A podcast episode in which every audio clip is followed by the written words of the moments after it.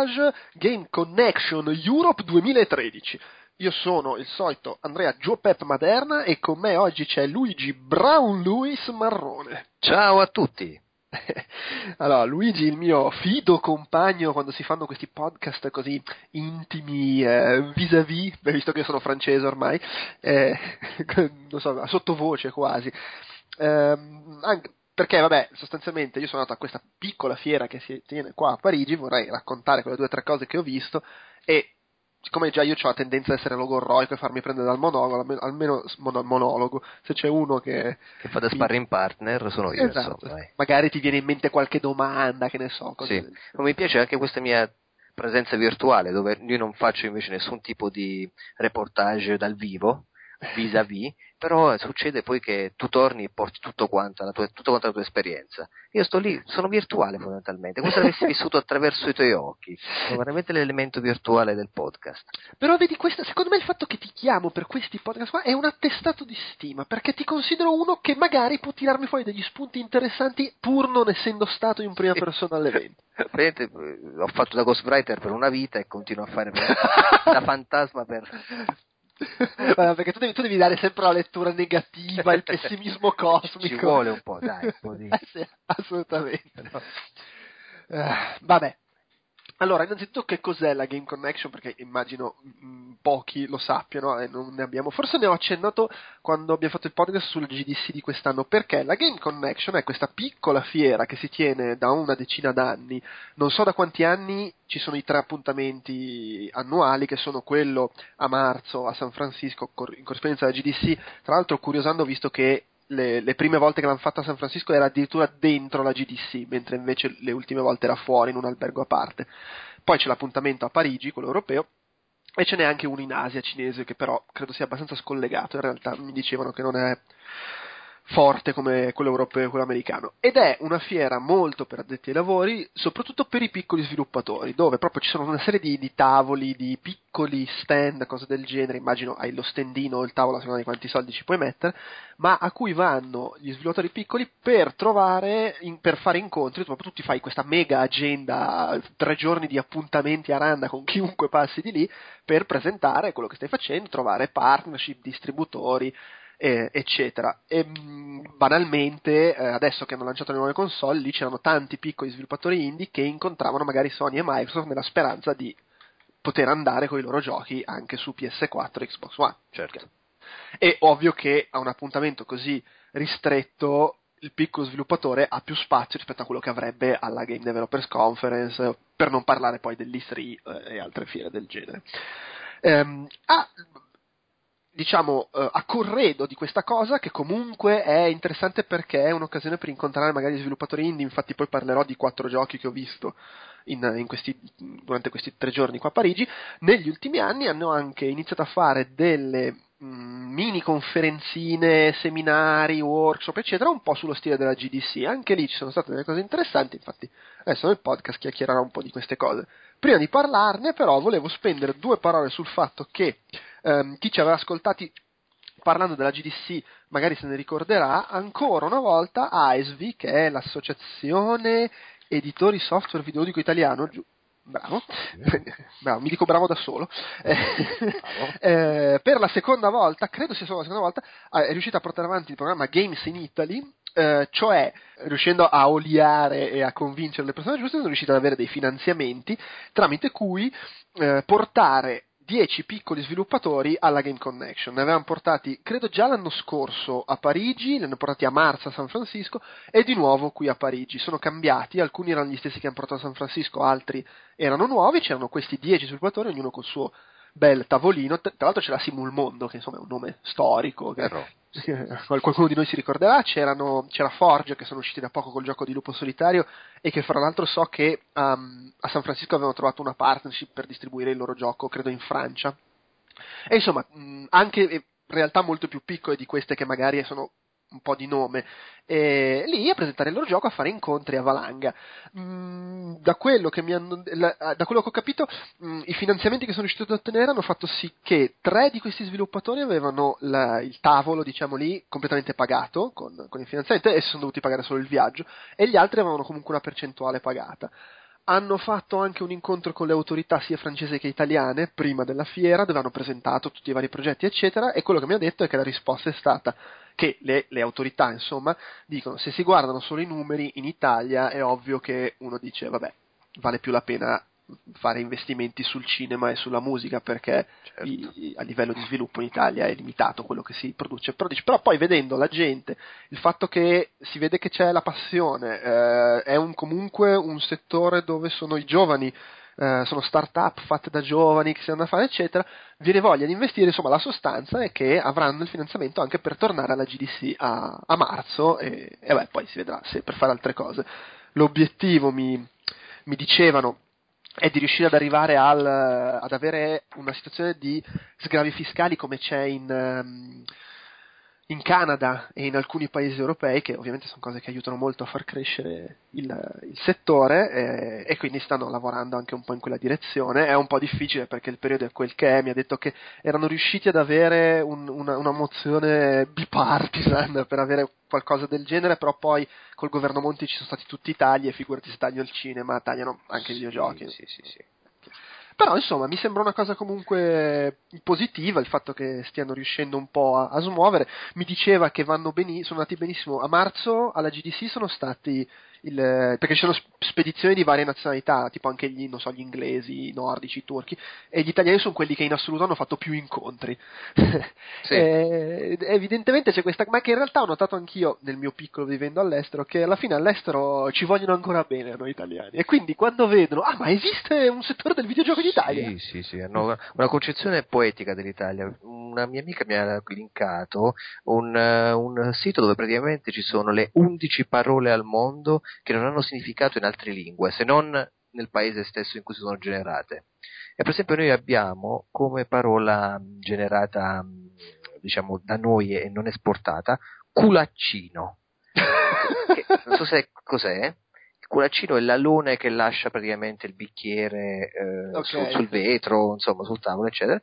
E questi qua che hanno curato il sito, che non sono italiani, che hanno raccolto queste parole, dicono che è un'espressione molto poetica, anche per cose che significa poco o nulla, però gli italiani mettono sempre poesia. Ora, vedere poesia in culaccino, io non so fino a che punto possiamo rintracciarla, però ho pensato che questo è l'effetto che facciamo quando esportiamo anche il nostro idioma o altre cose all'estero. Quindi immagino che quando sono venuto in Italia ho detto, però, l'Italia nei videogiochi, eh, si può fare, tra... hanno visto quella sorta di poeticità che magari in realtà è tutta una costruzione che autonomamente un, uh, uno straniero rispetto a noi si crea mentalmente.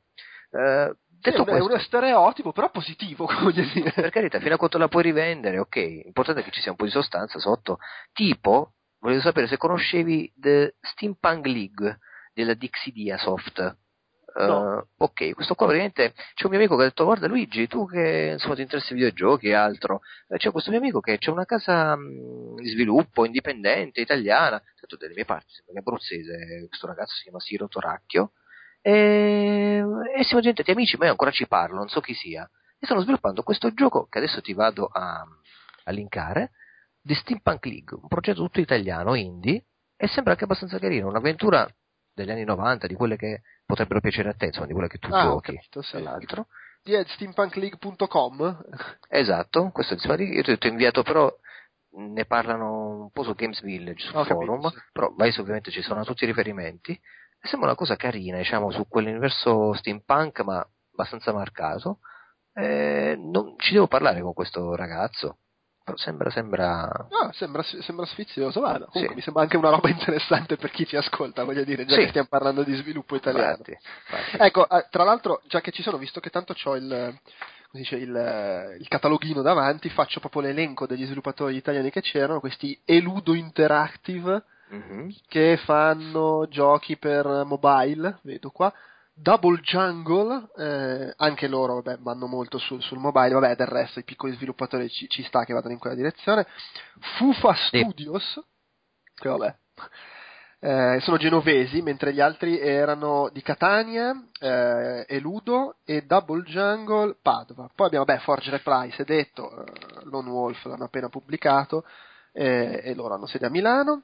Imagimotion, eh, eh, che lavo- Space Empires Mobile, ma il titolo sembra quasi interessante. Interactive Project, che vabbè, mi sa che ne- ne- di Interactive Project ne abbiamo parlato nel podcast sulla GDC Europe perché lì Fotone aveva visto MyGP Team Turbo, per cui c'è. Ah. dove, ci stanno giochi di macchine, lui Censo. Eh beh, c'è, eh, gioco di macchine, vai Fotone. Sì. Anche se non si guida, vai Fotone, c'è una macchina, vai Fotone. Poi questi Just Funny Games, eh, che anche, giochi di carte vedo, avventura puzzle, Mangatar, con questa specie di mh, GDR online, eh, ovviamente stile manga, Mixel, anche qua app, sviluppano, e Ticon Blue, eh, guida giochi di guida, Ivan Ventura. Vabbè, insomma, eh, tan- tante, tan- tante piccole realtà che magari grazie a questa iniziativa riescono a, a crescere. e anche attraverso un podcast si possono dire alcune cose importanti, cioè quando siamo andati praticamente alla mm, conferenza Business and Gaming, gioco e social network nella rete d'impresa, ed era mi sembra marzo 99, eh, marzo 2009, scusate, quando andammo io e Fotone, era se non sbaglio in- sì, a Roma, a Sapienza di Roma, c'è stato il, ehm, ah, vediamo se mi ricordo bene, Andrea Cuneo, che allora è il direttore marketing di Sony, Sì, che tra l'altro ha, ha- ha lasciato da poco, se non Ah, sbaglio. ok, ok. Che a parte essere sembrato una persona molto molto obiettiva, che seguiva moltissimo lo sviluppo eh, anche indipendente su piattaforme Sony, ha parlato praticamente del. ha ha rilevato il fatto che molti sviluppatori indipendenti italiani non eh, vogliono piegarsi alla diciamo mentalità di sviluppo su mobile. Piccole Ah. produzioni anche, lui ha fatto l'esempio tipo della eh, Mobila, la nave che ha dei piccoli giochi interattivi per bimbi, per intrattenimento dentro le cuccette o altro, insomma cose simili, e molti si sono rifiutati, anche vendendosi commissioni questi lavori perché dice no, noi vogliamo fare giochi un po' più autoriali e altro. E lui invece è stato a dirci proprio eh, è importante che invece non ci si eh, metta nella condizione di rifiutare queste piccole cose, perché da lì poi Mhm. parte un- tutto un discorso più ampio sulla possibilità di mettersi in proprio, su ricevere fondi, sulla possibilità di lavorare nel, nel- questo settore di mercato. E invece evidentemente quindi ci- c'è molto snob da questo punto di vista in Italia. Sto parlando però del 2009, eh? non so se in quattro anni sono cambiate le cose, però detto insomma da direttore marketing della Sony in Italia, sai, un po' di attendibilità c'era da, da parte sua, immagino. Sì, può essere, adesso, mh, 2009, adesso non ho ben presente come fosse, fosse la situazione, ma magari era ancora un periodo in cui, non so, forse non era così totalmente esploso il, il mobile, quindi qualcuno ancora non si rendeva conto che era, che era una figata, cioè era un'opportunità, non era, ah, questa roba nuova che non mi piace. Sì, Eh, perché sai, poi c'è sempre, c'è sempre un po' questa tendenza a, a essere diffidenti del, del nuovo. eh, se- se, se vai a qualche anno prima, quando iPhone comunque esisteva ancora da poco, er- era, era un po' bizzarro questo fatto che improvvisamente, ah, si possono fare i videogiochi su- sul telefono, e fighi, non Snake. sì, sì, sì. Eh, tra l'altro, perdonami, ehm, c'è stato un intervento anche di- del professor Mattiacci, che era un professore di marketing presso la stessa Sapienza, che parlava praticamente della mancanza di managerialità nel gestire l'impresa da parte degli sviluppatori, dei creativi, delle piccole case software house indipendenti e dice praticamente che eh, c'è un timore quasi in Italia di pianificare l'impresa, generare profitti, usare strategie di marketing vincenti, che in quel caso potrebbe essere anche una strategia legata al mercato mobile che anche se era nascente magari o in pieno sviluppo nel 2009 poteva essere un settore in cui affondare i denti tranquillamente. Lui parla proprio di timore, di queste piccole software house di poter, di volere ehm, interfacciarsi con questo tipo di realtà piccole ma eh, centrali. Quindi insomma, mh, la questione impresa secondo me non è mai da mettere da parte quando si parla di sviluppo, ma mh, da, da- da- considerare in modo centrale. Sì, beh, se- ma probabilmente lì è anche. Forse quello non è solo un problema italiano, nel senso che comunque quando sei uno sviluppatore indie che spesso nasci come una o due persone che fanno il progetto per passione, non è, no- no- non è banale riuscire a entrare nell'ordine di idee che stai comunque dando vita a una piccola azienda. Eh, ti, ti viene da ragionare come sì, vabbè, sto facendo il, il mio giochino eh, e, e- e non, non lo so, no- no- non, non ragionare invece con per, per, eh, nel modo giusto per far funzionare la cosa anche a livello economico. Sì. Saprei pensare al marketing, pensare alle risorse che vanno gestite e non ah, ci metto 5 anni, che cacchio me ne frega. Queste cose qua. Sì, sì. Cioè, basta giustamente. guardare in- Indie Games The Movie e lo sclero di quelli che poi sono quelli che hanno avuto successo, per cui figurati tutti quelli che invece vanno, Immagino, sì, sì, sì. vanno in difficoltà. Ok. Eh, vabbè, dai, direi che possiamo andare avanti, possiamo passare a parlare delle, di queste conferenze che ho visto lì. Yes. alla- non, non sono tante rispetto ad altri podcast che facevano alla GDC, però insomma. Ehm, allora, la prima, che è tra l'altro l'unica su cui ho scritto anche un articoletto su, come si dice, su IGN, era una conferenza di tale Fred Marcus, che è un, eh, un- insomma, una persona che lavora da parecchio tempo nel settore, se fa, mh, tipo dal, dal 96, dal, dai primi anni 90 forse addirittura, ha lavorato su Mega Drive, eh, Nintendo 64, cioè tu- tutte le console, le macchine uscite da allora a oggi, si è fatto mh, Titus Software, eh, Ubisoft, Nintendo, Disney, Luca, è andato un po' dappertutto sto tizio. E ha fatto questa conferenza ehm, basata sul fa- sul- sull'importanza del coniglio per Nintendo. Vabbè, ovvia- ovviamente era un, così un- per, per dargli un titolo che, che è curioso, no?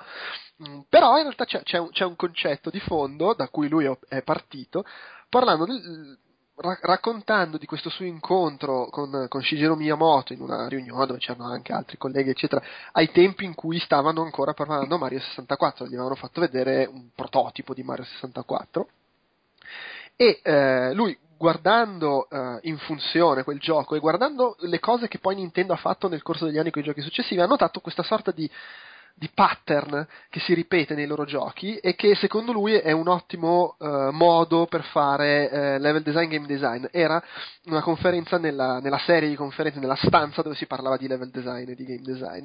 E dice che appunto il coniglio è una cosa importantissima per il design di Nintendo. Perché? Perché è un ottimo modo, secondo lui, per capire se funziona una meccanica di gioco è creare una situazione che è un worst case scenario, cioè la peggior situazione possibile. Che di avere eh, Mario che va in giro, cammina, salta senza ostacoli né niente, è figo, funziona, però in realtà non corrisponde a quello che poi farà il giocatore. Mentre se tu crei una situazione che è la più imprevedibile possibile, automaticamente puoi renderti conto se veramente una roba funziona anche quando poi il giocatore lo metterà alla prova mettendosi a saltare come un cretino, buttandosi nei Sì. precipizi, que- queste cose qua.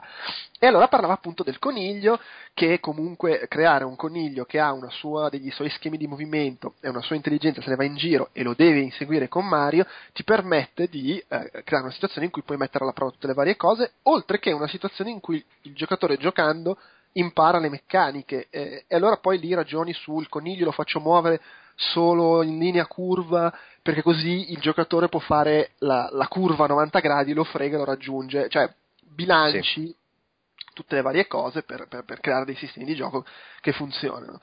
E la, la cosa che lui ha notato è che il coniglio, così come tante altre cose, poi Nintendo, una volta che l'ha, l'ha- l'ha sviluppato e funziona, c'era il coniglio giallo in Mario 64, poi ha cominciato a riutilizzarlo dappertutto. Perché eh, una delle prime cose che fai, per esempio, non so, in Zelda è andare a catturare eh, le, le galline, i maiali, queste cose qua. Ed è la stessa roba, cioè è l'animale che se ne va in giro e tu lo devi Sì. catturare. Sì. In Wave Race c'è il, de- il delfino. Il delfino che se la gira lì in acqua non fa parte della gara, però tu piazzi lì il delfino e se il giocatore decide di inseguire il delfino, il gioco deve funzionare anche se sta facendo una cosa che non è secondo quelle che dovrebbero essere le regole di gioco. Sì, sì. E, e quindi questo è un cioè, ha parlato di questo concetto, tu crei un prototipo, lo fai funzionare, lo metti alla prova e poi lo riutilizzi, non è che l'hai creato per quel gioco e non lo usi più, anche in Super Mario 3D World ci sono i conigli. Sì, sto pensando per esempio alla gag eh, di Stanley Olio, quando praticamente l'uno cade addosso all'altro, in tutti i film. Eh, Esatto. L'uno cade addosso all'altro, soltanto che cambiando i contesti puoi utilizzare lo stesso pattern, una stessa gag, chiamiamola così, ehm, non- quasi ci si aspettasse che eh, debba accadere questa sorta di cosa che fa parte di un disegno più generale. Quindi questa è della comicità in, eh, ma- in, eh, stagliolio. In Mario invece è quella del divertimento, quella della eh, un po' come, come, possiamo definirla, la, la, gag della camminata di Mario che cerca di ancora qualcos'altro diventa comico. Esattamente, esattamente. Importante, mi piace anche il fatto che mh, ci sia una sperimentazione come se a livello proprio di produzione ci fosse un playground che permette di sviluppare tanti prototipi o comunque di dare man eh, forte alle proprie idee. Eh, perché? Perché secondo me è la strategia vincente quando un gioco deve darti la sensazione di essere stato creato da mani che sanno giocare. Uh, ti porto un esempio mio praticamente, che io che faccio da un annetto a questa parte teatro con i bambini, Uh, la cosa più bella è metterli di fronte stanza, all'interno di una stanza vuota, uh, ma magari spegnere le luci e dargli a ciascuno una torcia e vedere che storie si creano, come si va a formulare da solo una sorta di narrazione interattiva uh, partendo dal nulla. Ecco, io penso che mm, una cosa simile sia mm, fondamentale per una pianificazione che non sia fatta come scritto tu di fogli di uh, direttamente. Come, come, come, la vuoi chiamare? Di, di, di, pianificazione proprio scritta, nero su bianco, perché andando avanti con il, la, una sorta di, di, pianificazione troppo marcata dal punto di vista anche della progettazione, della, de, de, de, dei calcoli, di, cioè, rischi di perdere quella genuinità invece che si può creare spontaneamente quando hai una rosa di possibilità ancora da crearsi e, e ci, ci, ci, giochi sopra, ci, come lo vogliamo dire, ci, ci usi la fantasia per poterne creare altra vita altra bellezza, altra spontaneità. Ecco, quello, quello, che è bello di Mario è che è sempre creato da una spontaneità istintiva, primigenia, tac. Anche l'ultimo 3D World che tu hai, ho letto, strafinito eh, come un matto, praticamente ha questa sorta di libertà, anche se si tratta di mondi fatti tutti quanti a piccole porzioni, sono come missioni da portare a termine piccoli universi, però è meraviglioso. E, insomma, mi piace questo modo di approcciare di Nintendo, è molto giocoso e dà sicuramente i suoi, i suoi risultati. Sì. Tra l'altro, cioè, quello che dici tu è proprio, diceva eh, Marcus, che Nintendo proprio non usa la carta ma per niente, ha, tu, tu, se tu, io l'ho visto lavorando nella localizzazione, spesso quando inizi a tradurre un progetto ti arriva il documento di game design e spesso sono dei mallopponi interminabili. Sì. Quello che dice Marco è Nintendo non li usa i documenti di game design, magari fanno le mappe sulla carta perché è la mappa, non so, del dungeon di Zelda, ma le idee di gioco le provano direttamente sotto forma di prototipo, costruiscono tutti questi prototipi, poi li vanno a unire formando spesso quasi delle, delle, delle, palestre, delle stanze in cui ci sono tutti i meccanismi, tutte le cose, i menu, le, le, non so, per, parlando di Mario, i trampolini, le piattaforme, eccetera, e poi li sperimentano, eh, provano e provano e provano e provano tutto quello che poi andrà a finire nel gioco. E all'interno di queste stanze possono cambiare tutti i valori, non so, la velocità dello scatto, quanto salta in alto, eccetera. Sì. E poi tu questo lo vedi nel gioco, perché un'altra cosa di cui ho parlato è il, il come dire, il, il level design uh, per gradi che, che, che, fanno nei loro giochi, il fatto che ogni singolo livello deve essere accessibile a un, una modalità diciamo base in cui tu pigli, vai dritto fino alla fine e lo finisci perché c'è il giocatore a cui non interessa la sfida, vuole semplicemente godersi il gioco, vincere e continuare a vincere fino alla fine, però puoi giocarlo a un livello più avanzato, fare le acrobazie, trovare le cose segrete, o ancora puoi essere il giocatore super hardcore che invece di fare tutto il giro fa il salto triplo che ti fa arrivare, se salti nel momento giusto, esattamente in cima alla piattaforma e finisci subito il livello col tempo record. Queste sono tutte cose che loro cioè non vengono fuori per non è per caso se in un certo. livello di Mario tu facendo il salto triplo riesci a saltare tutto il livello e andare direttamente alla fine sì, è perché sì. loro l'hanno tarato in quel modo lavorando sui prototipi e facendo le cose precise al millimetro. Io mh, su un articolo che ho scritto su PSM, l- quello che è già uscito, è già in edicola, ho parlato proprio di questo, cioè nulla è a caso in un videogioco. Tutto quello che compare su schermo è impossibile che non sia stato filtrato umanamente da, uh, da chi lo ha testato, tra chi lo ha prodotto, fino all'ultimo, diciamo, possibilità uh, che, che il videogioco può dispensare. Quindi quando noi giochiamo e abbiamo la sensazione di libertà totale, là invece dove c'è più il controllo e l'intervento poco casuale del game designer. Pensiamo anche alla del Grand Theft Auto. Giochiamo Grand Theft Auto, nulla è lasciato al caso, nonostante ah, sia no, no. mondo apertissimo, un lavoraccio tremendo, meraviglioso ragazzi. Sì, ma anche nei giochi, ma tra l'altro qua hai accennato due cose di cui parliamo dopo, però ve- velocemente, anche i giochi, quelli basati magari sui sistemi dove non c'è il, il, il level design alla virgola, c'è più il design di sistemi che si interagiscono fra di loro e quindi magari tu giocatore fai una cosa a cui non ha pensato il designer, però il punto è che tu fai quella cosa utilizzando però dei sistemi e del mod- un modo che ha il gioco di risponderti che quello sì il designer ha pensato. Certo. E non, non è che succedono le cose per caso, eh, questo, questo, sicuramente. Eh, eh, poi vabbè, c'è gioco e gioco, eh, ci sono giochi che sono sì, rifiniti sì, al, al singolo bit e altri no. Però è interessante il tuo approccio, Giopa. Cioè, nel senso, quello del fatto di dire c'è il game designer che ha, prov- ha pro- prodotto un sistema e all'interno di quel sistema comunque tu ti muovi, non è che puoi uscire fuori. Mi fa pensare a un mio amico che mh, eh, ha, ha, questa concezione del videogioco quando affronta una sfida come sfidare la mente del game designer. Eh, sai, sul serio, cioè questa cosa qui mi ricordo quando giocavo ai cabinati, questa storia, e prende lui a un certo punto imparava tutti i pattern, schemi di attacco, eccetera, che poteva giocare a occhi chiusi. A un certo punto lui perdeva dopo un po' diceva mi piaceva perdere e lasciare vincere qualche volta il gioco perché sapevo che era la mente del game designer che avevo battuto fondamentalmente e mi faceva un po' pena. Cioè il fatto che ormai per me era tutta, la sfida era finita lì perché conoscevo tutto qualsiasi cosa. E se ci pensi mi ha fatto riflettere sul fatto che alla fine noi, stiamo, noi giochiamo con la mente di un game designer quando approcciamo al videogioco e, e ne scopriamo tutte le sue possibilità sì, beh, ma del resto tu, tu, sei lì che ti muovi in qualcosa che ha creato lui. Quello sì. che dicevi tu prima, il, la sensazione del gioco in cui puoi fare tutto. Il punto non è farti realmente fare tutto, il punto è, e ripeto, questa è una cosa che poi ci torniamo dopo, ed è, e tra l'altro sentirla dire da, da un level designer mi ha fatto piacere perché è una cosa di cui sono sempre stato convinto. Sì. Il punto non è tanto darti la possibilità di fare tutto, ma il punto è metterti nella condizione in cui tu cerchi di fare solo quello che il gioco ti permette di fare. Cioè il gioco non ti deve... se in questo gioco non è possibile arrampicarti sui muri, a me non deve venire in mente di provarci. Certo. Certo. De- deve, devono essere chiare le regole del gioco a livello inconscio e quindi io tento di fare solo le cose che posso fare e non mi rendo conto che sto tentando di fare solo quelle, ma in realtà sto facendo esattamente quello che mi ha detto il, il game designer. È lì che si gioca in realtà la partita del, dell'illusione, della sospensione dell'incredulità. Non è che io Deus Ex me lo ricordo come un gioco in cui si poteva fare tutto perché si poteva fare tutto.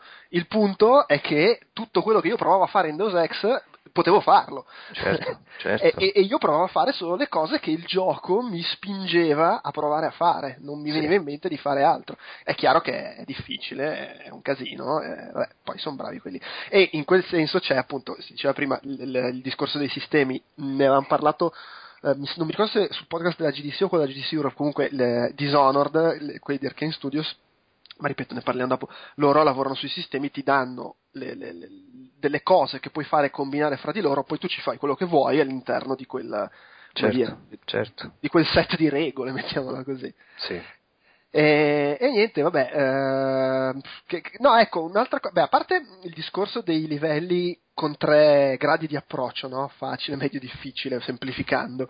Anche per uscire un po' da Nintendo, Marcos ha fatto anche l'esempio di eh, Portal e ha fatto vedere un livello di Portal dove tu giocando a livello base ti segui le indicazioni sul muro, quello che ti dice la voce e finisci il livello. In realtà poi se capisci, cioè una volta che ti rendi conto di come funziona la fisica, allora magari il livello non devi per forza seguire tutta la strada, ma crei un portale, ti ci butti dentro, sfrutti la forza di gravità e salti direttamente all'uscita. E poi c'è il livello super hardcore col filmato su YouTube che neanche, anche guardandolo non si capisce cosa ha fatto il tipo. che crea i due portali, comincia a cascare velocissimo e poi in quel microsecondo lancia il portale dall'altra parte. Sì. È, è, un po' quel concetto lì, cioè non è tanto uh, fare, decidere che il tuo gioco, cioè come filosofia di Nintendo, decidere che il tuo gioco debba essere per l'hardcore gamer o casual o quello che è, ma cercare di creare giochi che sono aperti a più interpretazioni e poi ognuno se lo gioca come vuole lui. Eh, che è, da un certo punto di vista forse è più aperto per chi non è stra appassionato, perché lui va e gioca, mentre l'appassionato non ha la sfida servita lì, ma deve trovarsela lui Deve dire, ok, certo. allora io voglio finire il livello facendo il record, allora devo tentare queste cose assurde, se no il gioco gli risulta facile. È un po' diverso come approccio rispetto, che ne so, a, al, al platform indie super difficilissimo che ti prende a, a calci in faccia e, e ti fa sudare come uno stronzo. Eh, Sì. sono approcci. L'ultima cosa di cui ha parlato, che secondo me è molto carina, ehm, ha fatto vedere un'immagine dell'inizio del primo Super Mario Bros. e ha detto tutti o quasi i Mario 2D cominciano così, cioè con questa disposizione delle cose. C'è Mario a sinistra, il, il cupo a destra, il mattoncino distrutti- distruttibile sopra, il punto di domanda da cui esce il fungo e il tubetto sulla destra, perché in questa schermata c'è il tutorial, c'è il manuale del gioco. Tu lì intuitivamente, anche senza sapere niente di Mario, entri e subito nel giro di pochi secondi capisci che il, cu- l- l- l- il cosetto, il Goomba ti fa male, è un nemico. Allora lo vedi arrivare, salti, distruggi il blocco. Ah, questo si distrugge. Colpisci il punto di domanda, esce il funghetto. Il funghetto va a destra, si muove, non sai che cos'è, ma è fatto in modo che rimbalza sul tubo, ti viene addosso. A quel punto tu lo raccogli, cresci e capisci che il fungo è una cosa positiva. C'è, c'è tutta questa serie di cose studiate alla perfezione per spiegarti il gioco in un attimo e tu fai questi 10 secondi e sai tutto quello che devi sapere di Mario. Sì. Che, Eh, cioè, è, perfetto. Ivan Fulco, il giornalista, la definirebbe un ottimo esempio di ludonarrazione. Praticamente ti- c'è, eh, c'è una storia all'interno praticamente di, un- di 10 secondi di gioco neanche, dove vengono spiegate le basi praticamente del, eh, del futuro incedere del protagonista. sì. E questo, questo è, è un incipit vincente. Cioè, se lo dovessimo trasporre in letteratura sarebbe una di quelle pagine iniziali in cui c'è tutto il libro, poi. E ce ne vuole per arrivare a quel livello, eh. Eh, Beh, sì. parliamo di Miyamoto che è un genio, quindi ovviamente lo ha, lo ha sintetizzato nell'80, quando era 86, 85, 86. Eh, anche prima mi sa perché in, eh, in Giappone è uscito nell'83 il Famicom. Eh, no, dico Super Mario però. Super Mario Ah, non, non c'era, non c'era subito sul Famicom Super Eh, Mario Bros. infatti, dico, quindi mi sembra 80. No, no, erano, 86. eh, no, no, onestamente, vabbè, insomma, comunque siamo lì. Eh, dico, eh, sai che significa? Da zero parti dici genio, genio, non, questo, quelle intuizioni che purtroppo, non, non- purtroppo e per fortuna dico, non sono così frequenti in modo che lo, possiamo riconoscerle, non c'è un marasma Sì. da cui scegliere. Di sicuro non, non ci appartengo.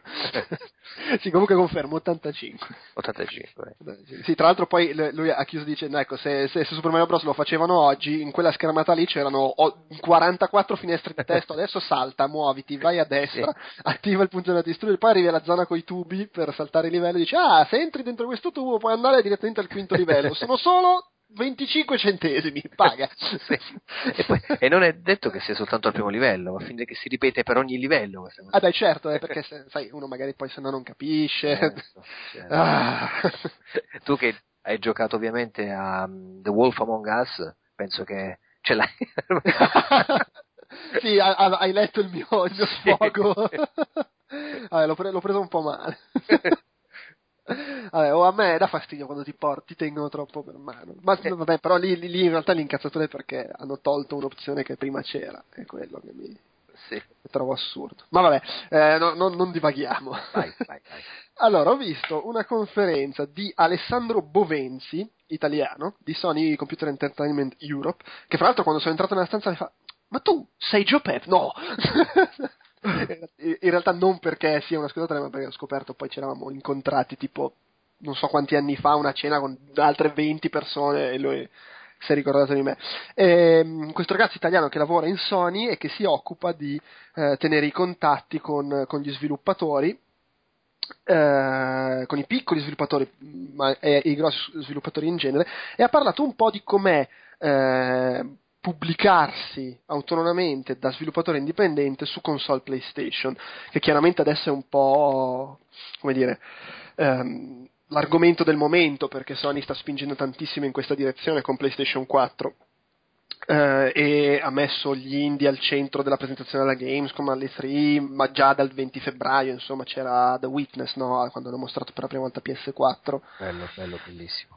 E beh, innanzitutto lui ha detto una cosa, che comunque adesso sembra che eh, adesso con PS4 per la prima volta ci si può autopubblicare con So- su- sulle console Sony. In realtà lui ci ha tenuto a precisare che è già dal 2009 che Sony sperimenta in questo senso sul dare margini agli sviluppatori indie, c'era il programma dei minis, che insomma Sì, sicuramente sì. ti ricordi anche tu, che hanno iniziato su PSP, poi sono arrivati anche su PS3 e quelli di fatto erano già self-publishing per gli indie, chiaro, in un contesto ridotto perché ad esempio non c'erano i trofei, eh, non erano giochi tra virgolette completi, però già quello era una prova per vedere come riuscivano a integrare il, self-publishing nei loro come dire, nel loro sistema produttivo, nelle loro console, quindi Sì. insomma so- sono sempre stati abbastanza aperti sotto questo punto di vista, sempre o comunque insomma già, da, già da- da qualche anno.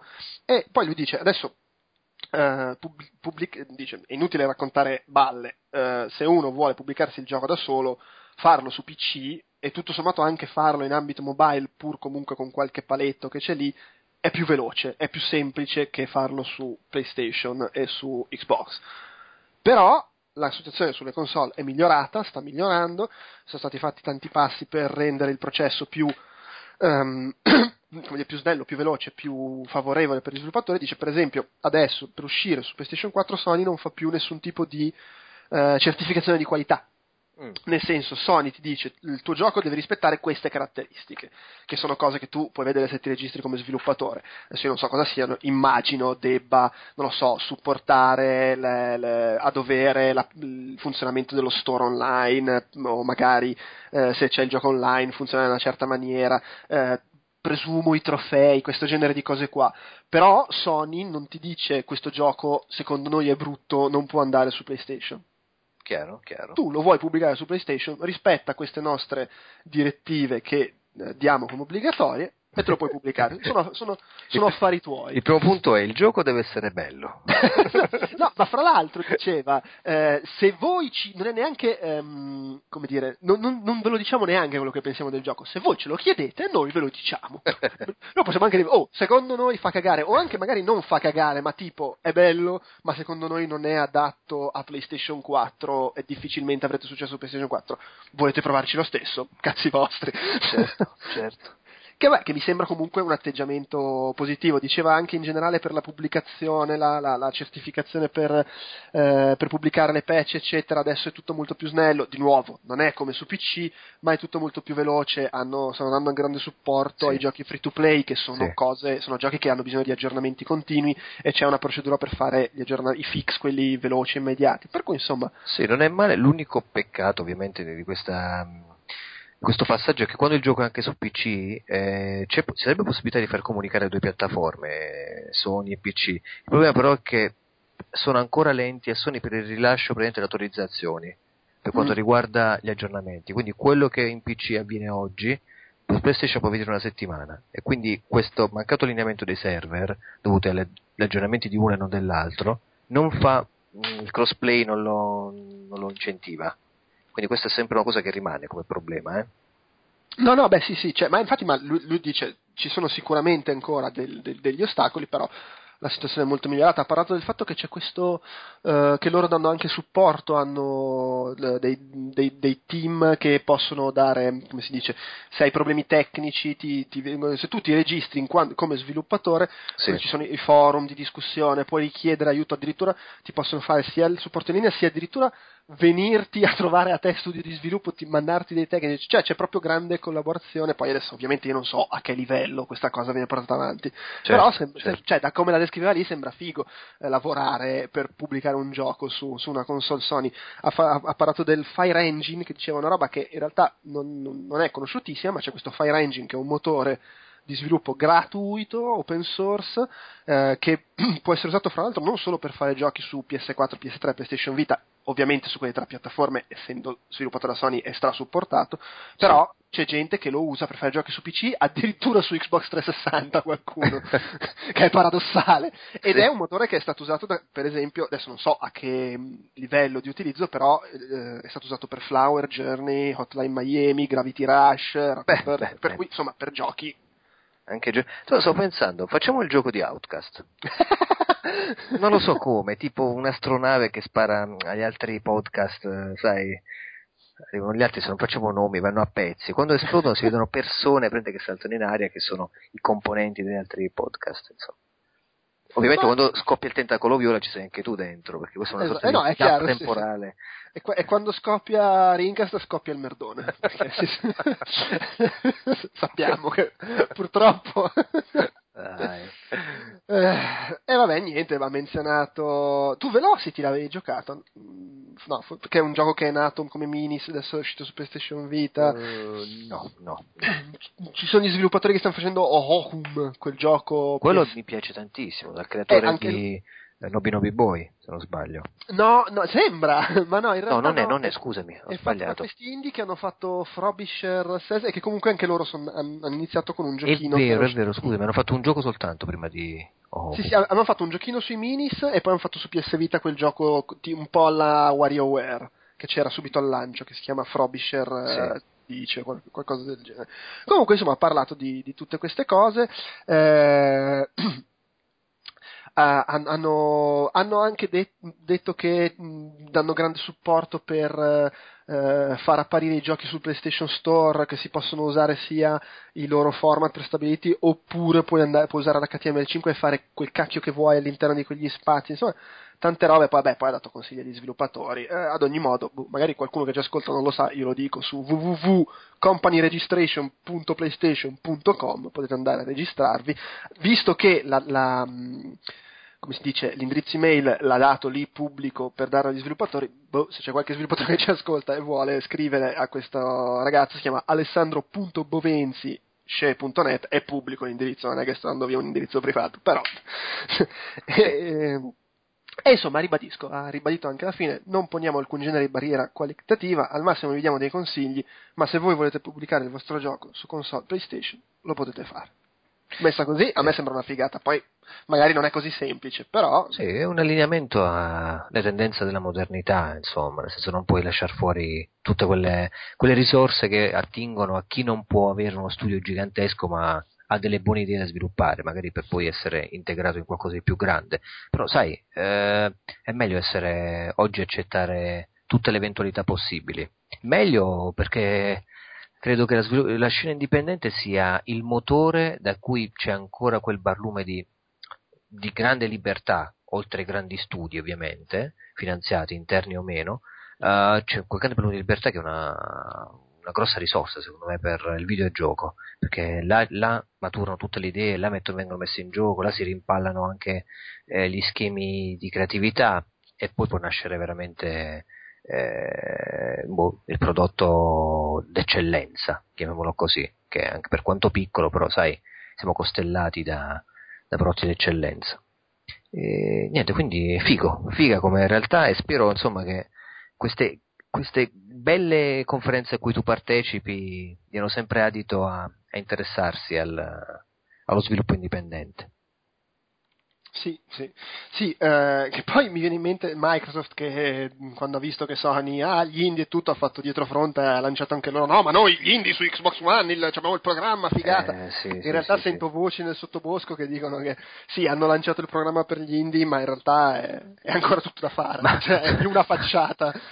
Secondo te, This is for the players, la- il mantra con cui adesso Sony PlayStation 4 sta accompagnando qualsiasi marketing eh, promozionale, ma ehm, non è nato dopo che ha visto che ehm, Xbox One si stava inimicando la possibile utenza? No, ma è chiaro, Sony è, sono, ormai cosa sono sei mesi che non fa altro che trollare Microsoft. Sì, È sì. abbastanza palese. È quello che Cioè, nel senso, eh, ma- magari loro ce l'avevano già come linea di marketing, proponiamoci come quelli amici dei videogiocatori.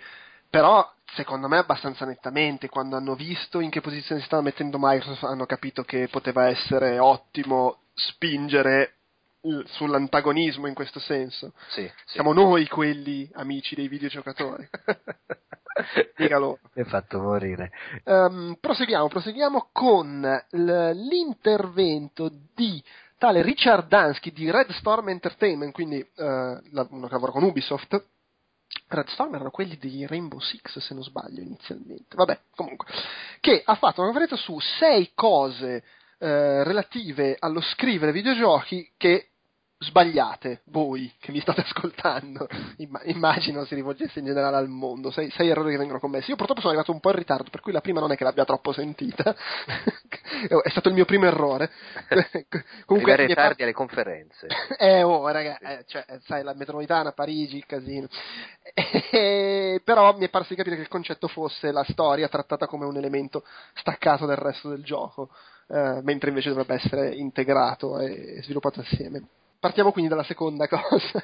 dice che spesso nello scrivere dei videogiochi chi prende le decisioni dice vabbè ma tu devi solo scrivere dei dialoghi per uh, i personaggi che, che si sparano, eh? cosa, vuoi, cosa, ci vuole? Dice che è un atteggiamento spocchioso perché io ti voglio vedere se vai a dire a un game designer vabbè ma devi solo fare il livello, che cacchio ci vuole, dai sbrigati, cioè, c'hai due settimane, muoviti a rompere le palle. cioè, le co- eh, vengono fuori le cose fatte tirate via, mentre invece dice ci vuole, ovviamente lui era uno, uno scrittore, no? Lavora come sì. scrittore in Red Storm, per cui giustamente Difende parla, la sua parte. È, è, la parte offesa, insomma, in questo sì. tipo di rapporto. Però dice, le, in realtà bisogna dare importanza perché è una componente eh, importante del, de, del, gioco, è comunque una cosa con cui molti, molti giocatori hanno costantemente a che fare, anche perché poi scrivere i dialoghi di videogiochi significa non solo scrivere le cutscene, significa scrivere i dialoghi che senti mentre giochi, cioè i personaggi che si sì. parlano durante le sparatorie, eccetera, che voglio dire è quello che ascolti per la maggior parte del tempo, per cui sarebbe il caso di farlo. Uh, Cavolo, be- tu immagini The Last of Us con un, uh, un comparto narrativo blando alla Resident Evil. Sì, sì, no, certo. cioè, sarebbe una cosa che tu dici, ma che cazzo? Invece scrittura ha fatto tutto in quel gioco. Cioè, il gioco è stato amato anche perché c'è quel tipo di, di dialogo fra i personaggi, quella sorta di realismo uh, apocalittico. E, io sono d'accordissimo, sono d'accordissimo perché non puoi buttare in vacca un buon gameplay con una storia che poi non regge. Cioè, mm.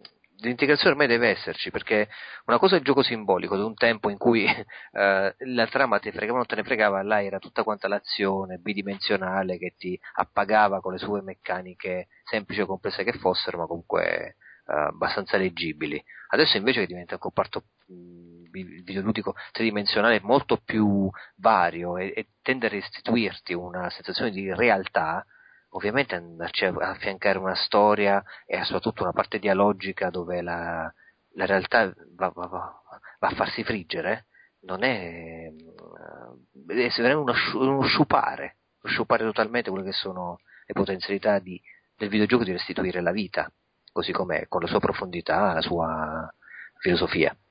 E quindi, cazzo, sono d'accordissimo. Eh sì, no, no, figurati. Porta aperta sfondata qua. E io eh... poi. Se non c'ho la storia non mi muovo. Poi dice il terzo errore, la prima stesura va bene. Ugaz che la prima stesura va bene.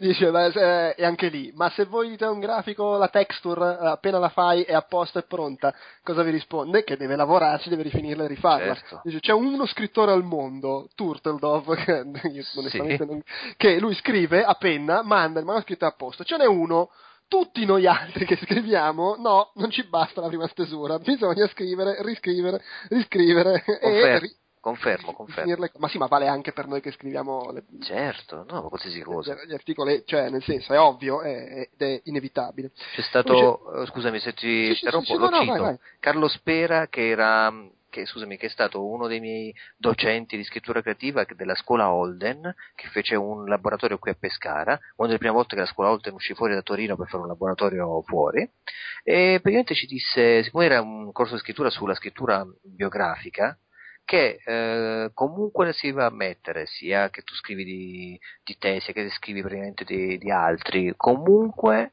eh, anche un racconto di pochissime pagine, eh, molte volte ci vogliono mesi affinché sia sedimentato, riscritto e poi consegnato e, e, distribuito. Quindi quando vediamo i raccontini, ah, i raccontini sono più facili da fare, è molto più compatto il libro, si legge molto più rapsodicamente, il cazzo eh, forse racconta una delle forme più lavorate che devono stare più a lungo in gestazione e poi essere riviste anche a distanza di tempo.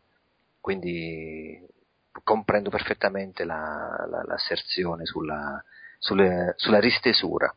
Esatto. Sì. No, no, sì, io, infatti Fotone, rileggi. Perché ha fatto un po' di errori l'ultimo articolo. eh, no, a volte si vede. Mettiamola così, io che comunque col, col lavoro che faccio, ma mica solo io, cioè nel senso anche quelli che mi trovo spesso a correggere gli articoli degli altri, si, ve, si, vede subito quando un articolo è stato riletto prima di mollarlo lì e quando invece è stato scritto e mollato lì, cioè sì. lo vedi, ma, ma, è proprio palese la differenza, Vabbè, ma è anche normale, insomma, ci sono eh, le cose che fai di fretta. Poi, quarto errore, di più uguale meglio. Dici, più, scrivere più tanto, tanto, tanto in un gioco è meglio. Dici, ma, ma, ma dove sta scritto? Limbo, Journey, Ico? Eh, bisogna sapere quello che serve nel contesto, bisogna spiegare solo il necessario, non sommergere il giocatore di testo, di spiegazioni inutili, di dialoghi a valanga, personaggi che ripetono tre volte le stesse cose perché lo sviluppatore ha paura che non hai capito come funziona la meccanica, eccetera. Sì, sì. Bisogna, bisogna sottrarre.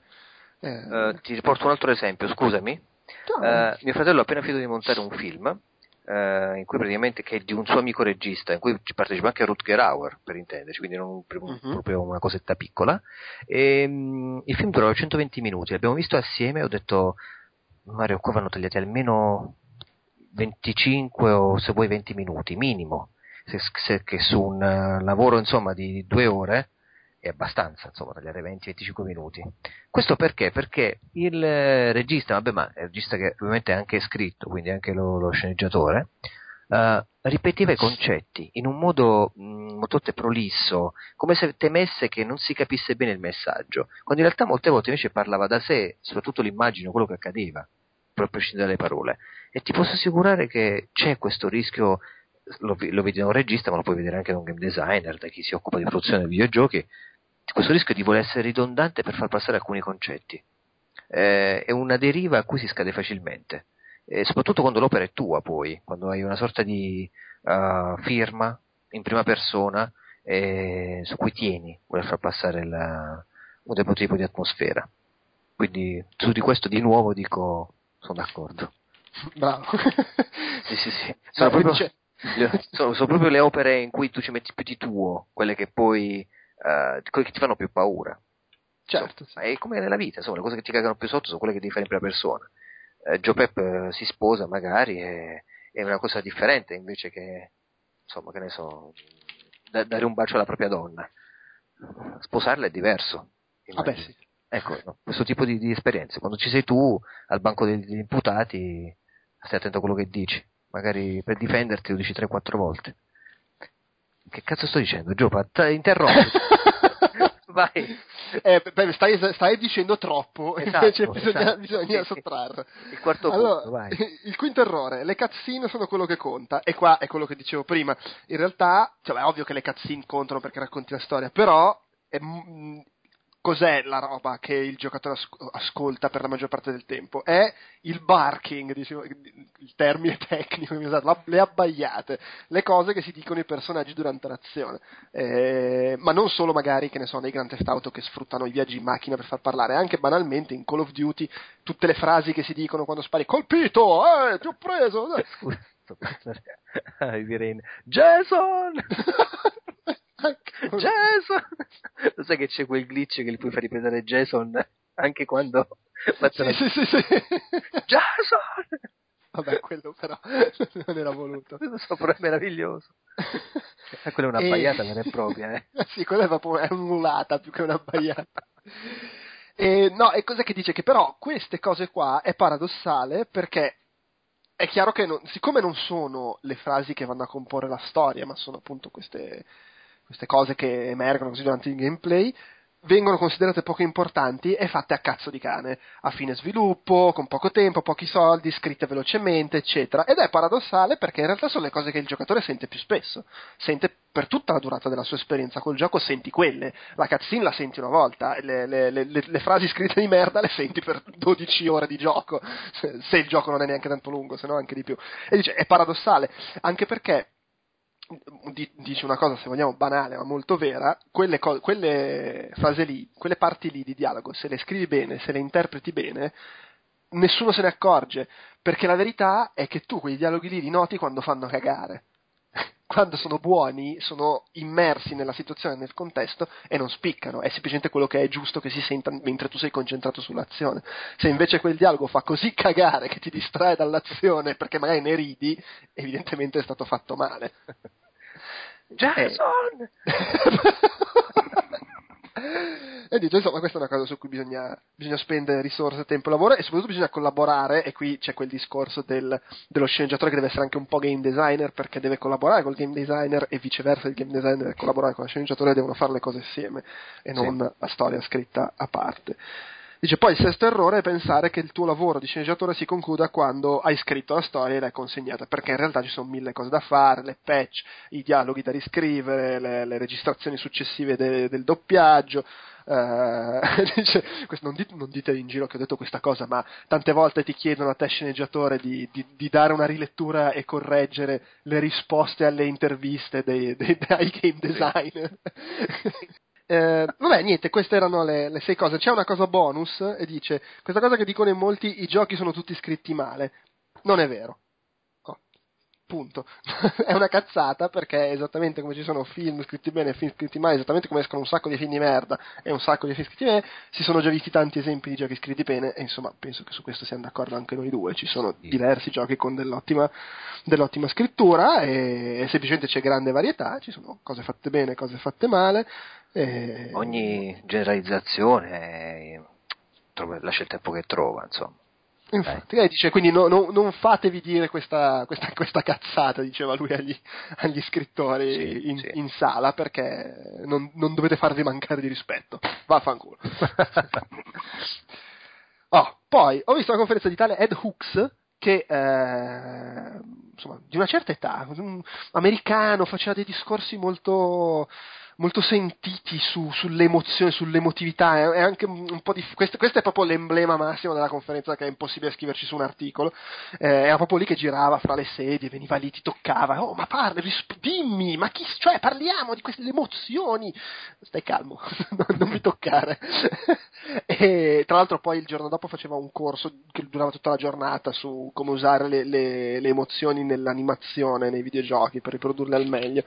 E il, il concetto alla base del suo intervento era che insomma, la descrizione della conferenza era se arriva un marziano, guarda i videogiochi che produciamo, la- l'unica cosa che può dedurne è che gli umani hanno due o tre emozioni, rabbia, paura e magari un po' sorpresa.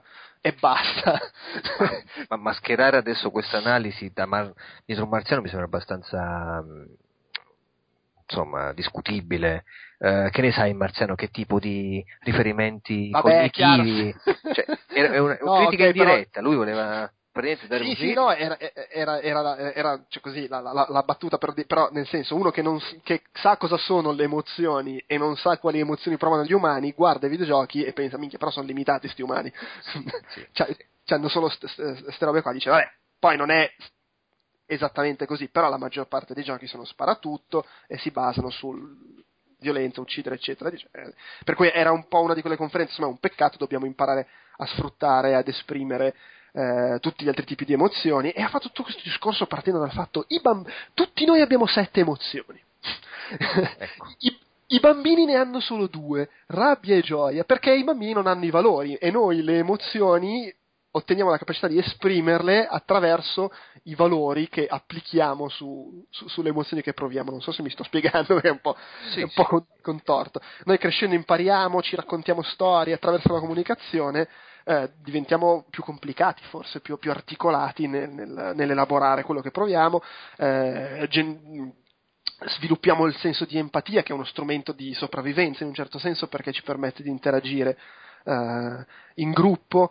E ha parlato di Gravity perché ha detto che quel film, bellissimo secondo lui anche secondo me, è un manuale per eh, uno sviluppatore di videogiochi perché nel giro di 90 minuti eh, riesce a eh, prenderti, a infilarti in quel contesto, a, fa- a raccontare 50.000 piccole storie legate alla sopravvivenza, eh, racco- dando l'impressione di stare raccontando semplicemente una storia molto, eh, molto lineare, parla di, di- di- di- amore, di rapporti con, eh, con i figli, di voglia di vivere, di queste cose qua, e, e- e dice una cosa che devono imparare a fare meglio gli sviluppatori di videogiochi è riuscire a coinvolgere il giocatore proprio sulla base di questo, sullo sfruttare le emozioni primordiali, sul eh, metterti, cioè quello che fa, secondo lui, il regista di Gravity è ti prende, ti mette in quella situazione estrema di sopravvivenza, a quel punto ti ha completamente a tua disposizione e fa di te quello che vuole.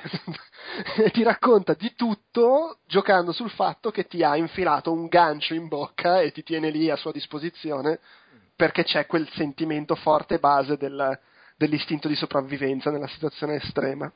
Sì, sì. E ha parlato del fatto che l'umorismo è una cosa che bizzarramente si, si usa poco nei videogiochi, nonostante sia un elemento fondamentale della vita, anche perché l'umorismo spesso è una reazione alla morte, noi ridiamo di fronte alla morte come meccanismo di, uh, di, di sopravvivenza perché se ridi sei ancora vivo. E, e dice una, una cosa che si, vede, che fanno spesso gli esseri umani in situazioni so, di guerra o comunque in situazioni molto drammatiche è scherzare per, per, uh, insomma, per, per sdrammatizzare, per spezzare il momento, si, si dice il ga- gallow humor lo usa lui, che sono le battute che fanno i soldati in trincea fra di loro. Ed è, dice, una roba che nei videogiochi non si vede granché. Tipicamente lo sparatutto di guerra è tutto serissimo, iperdrammatico e non si sente il soldato che fa la battuta per tirarsi su di spirito. Dice, ed è una cosa totalmente irreale. Sembra, sembra che ci sia la convinzione che per avere il realismo e la situazione credibile non ci possa essere l'umorismo. E dice, invece è sbagliato perché uno in, in assoluto, se c'è un tema che viene usato nell'umorismo è quello della morte. Certo. Eh, eh, Woody Allen ci ha costruito la sua carriera su, Sì. su, su- su questo. Eh, e insomma, fatto- è, è difficile raccontare, è stata veramente una chiacchierata perché poi coinvolgeva eh, anche molto i presenti, ha parlato del fatto che i cattivi nei videogiochi dovrebbero essere degli eroi, nel senso che un cattivo, un cattivo realistico, Hitler, non è che Hitler era un eroe, faceva delle robe in- in- in- impresentabili, ma nella sua testa lui non pensava di essere malvagio. Certo. lui pensava di stare facendo la cosa giusta. E dice: un cattivo veramente efficace è uno che non è convinto di essere cattivo, è uno che pensa di stare facendo la cosa giusta ed è quindi una persona normale che però applica dei valori sbagliati. Quello fa veramente paura, non il cattivo che si arrotola il baffo e fa la risata satanica, che invece è una roba che insomma si vede sempre. E vabbè, insomma, è stato, è- stato divertente, però è, è- ripeto, è un po'. al di là di questi accenni qua e là, è un po' difficile raccontare con un discorso coerente quello che ha detto, anche perché non l'ha fatto lui per primo, un discorso coerente, per cui insomma. Eh, vediamo, poi chi c'era? C'era um, Colin Graham di Ubisoft Montreal che ha raccontato un po' dello sviluppo delle animazioni per Watch Dogs, che insomma è un gioco piuttosto atteso. Sì. E, mm, è entrato anche un po' sul tecnico, per cui vabbè, pure qui mm, alcune cose non è che posso raccontare più di tanto, però ha parlato del fatto che loro stanno lavorando su Watch Dogs dal 2008, eh, che fra team, team esterni in giro per tutta la Ubisoft del mondo c'è qualcosa come un migliaio di persone al lavoro su sto gioco, insomma, eh, non è poco. Eh, i titoli di coda, insomma, saranno belli lunghi. Porca al minimo speriamo che- sbloccare un achievement dovranno. Speriamo che non mettano una scena alla fine di titoli di coda, perché sennò. Ehm, ha parlato della presentazione all'E3 dell'anno scorso, che insomma è quella con cui hanno svelato il gioco, che ha detto che molti odiano andare all'E3 perché è uno sbattimento. Cioè, sono tante risorse che tu devi togliere dallo sviluppo del gioco e mettere sulla creazione di una demo che funzioni. Perché poi uno pensa sempre che all'E3 tu ti presenti con un. prendi un pezzo del gioco che hai sviluppato e lo porti lì. E ovviamente non è così, perché invece devi prendere. A parte che devi prendere un pezzo del gioco che vada bene, Certo. Spe- spesso magari lo stagliuzzi, unisci diverse sezioni e poi c'è, de- devi, renderlo presentabile, devi cercare di tirarlo fuori al meglio, quindi di fatto tu impegni una parte del team su una roba che ti servirà solo per fare marketing in quel momento lì e quindi molti sviluppatori odiano questa cosa, dice però per loro è stato fondamentale perché erano riusciti a, a tenere il gioco segreto alla stampa fino a quel momento, cioè Certo. Dogs credo sia stato l'unico annuncio delle tre dell'anno scorso che non si sapeva già. e l'hanno- addirittura l'avevano tenuto segreto anche all'interno di Ubisoft. Tantissima gente in Ubisoft non sapeva che era in lavorazione Watch Dogs. Detto, e questo è il modo migliore per tenerlo segreto alla stampa. Vero, vero. Tene- tenerlo segreto interno a Ubisoft, così nessuno diffonde la cosa fuori e la notizia non arriva alla stampa. Verrà fuori che non lo stanno producendo il gioco. ha tenuto segreto anche noi facendoci credere che uscisse. E comunque l'unico, l'unica è Nintendo che praticamente ciò che fa vedere sullo schermo a varie tre, se ci partecipa, è quello che effettivamente poi ci sarà. Qui parlo di Super Mario. Eh, è possibile che sia qualcosa, insomma, quando vedi un Super Mario 3D Land in produzione è quello. È sì, ma anche gioco. perché loro in genere i giochi all'E3 li portano tipo tre mesi prima che escano. per cui voglio dire, a quel punto ce li hanno pronti. Ma perché prendono tutto alla lettera? Quando dicono di presentare un gioco, il gioco, e poi dicono va bene, ora fammelo finire di sviluppare. Non pensano, capito, al lato marketing, montiamo dei pezzi e via. Eh no, è chiaro. e giustamente, vabbè, ognuno ha le sue idee. e, e, niente, vabbè, il punto della conferenza era chiacchierare di come cambia fare animazioni con l'arrivo delle nuove console. E, però insomma l'ha presa un po' lontana, ha parlato di Watch Dogs, ha parlato del fatto che ad esempio quando hanno dovuto scegliere l'attore per interpretare Watch Dogs, con questo fatto che lo stavano tenendo nascosto il gioco, non potevano neanche dire nel fare il casting sì. che cosa avrebbe dovuto interpretare il tipo, certo. quindi è stato un po' un casino, però alla fine hanno preso questo, questo attore che è un ex ufficiale di polizia che fa parkour e ha detto che è stata una scelta fantastica perché in generale dice per fare il, il motion capture, il performance capture il punto è che devi prendere della gente adatta a quello che vuoi fare. E noi ci siamo ritrovati con questo attore che fa parkour, è un ex poliziotto, è fantastico, è atletico, sa fare le pose fighe, sa come muoversi fra una situazione e l'altra in un contesto in cui tu comunque stai facendo un personaggio che si deve mettere lì a sparare alla gente. E, e questo, questo, cambia, cambia parecchio l'effetto finale del, che riesce a dare poi nel gioco ha parlato di come hanno lavorato per creare uno stile iconico, eh, sai, quelle piccole cose, cioè, la, la, prima cosa banale che mi viene in mente è il personaggio di, di Assassin's Creed, no? che ha il cappuccio e non lo vedi mai in faccia, queste cose qua, e per Aiden Pierce eh, che è il protagonista di Watch Dogs, siccome stavano creando una nuova IP, un nuovo personaggio, volevano fare qualcosa di forte e appunto ha detto noi abbiamo in Ubisoft abbiamo Sam Fisher, abbiamo l'assassino di Assassin's Creed, personaggi che sono abbastanza. In realtà, secondo me, Sam Fisher non è che sia poi così iconico. No, effettivamente Però... no. Perché Squadrennato è stato paragonato a Snake come produzione, a Metal Gear. Eh, sì, e sì. Snake aveva un retroscena atavico che insomma lo caratterizzava fino alla, alla cima di capelli, mentre Sam Fisher era oh George Clooney cioè quello era sembra George Clooney. Sì, ma che è George Clooney? Ah, ok. Non, non, sapevi chi era George Clooney è iconico e lì oscilla la testa fa il sorrisino un espresso e via. Sì. E, beh, però ad esempio una cosa che ha detto su questo per uh, questo Aiden Pierce eh, le, che, le idee che possono venire dalle robe più disparate eh, lì a Montreal in Canada fa freddo e, e lui no, vedendo la gente con le mani in tasca, piegata, tutta accucciata per cercare di scaldarsi la sera, ha detto, oh, ma sapete che potremmo fare sta figata di farlo con le mani in tasca. è andato a chiedere agli animatori e vabbè, gli animatori probabilmente gli hanno bestemmiato dietro per un mesetto, eh, però hanno fatto questa cosa e una delle caratteristiche del protagonista di Watch Dogs è che quando cammina e sta fermo tiene le mani in tasca, eh, il che chiaramente significa che devi modellare i vestiti che si adattano alle mani, devi fare l'animazione per quando inizi a correre, tira fuori le mani di tasca e la deve fare in maniera, come dire, organica, no? graduale, non è che deve essere... Po- certo. Eh, certo. Eh, però è una roba che caratterizza il, il personaggio. Um, ha detto che per le animazioni dei combattimenti eh, con la pistola in mano, però i combattimenti ravvicinati si sono ispirati a The Raid, che è un film d'azione fichissimo. Se qualcuno ci ascolta e gli piacciono i film d'azione e non l'ha visto, lo guardi.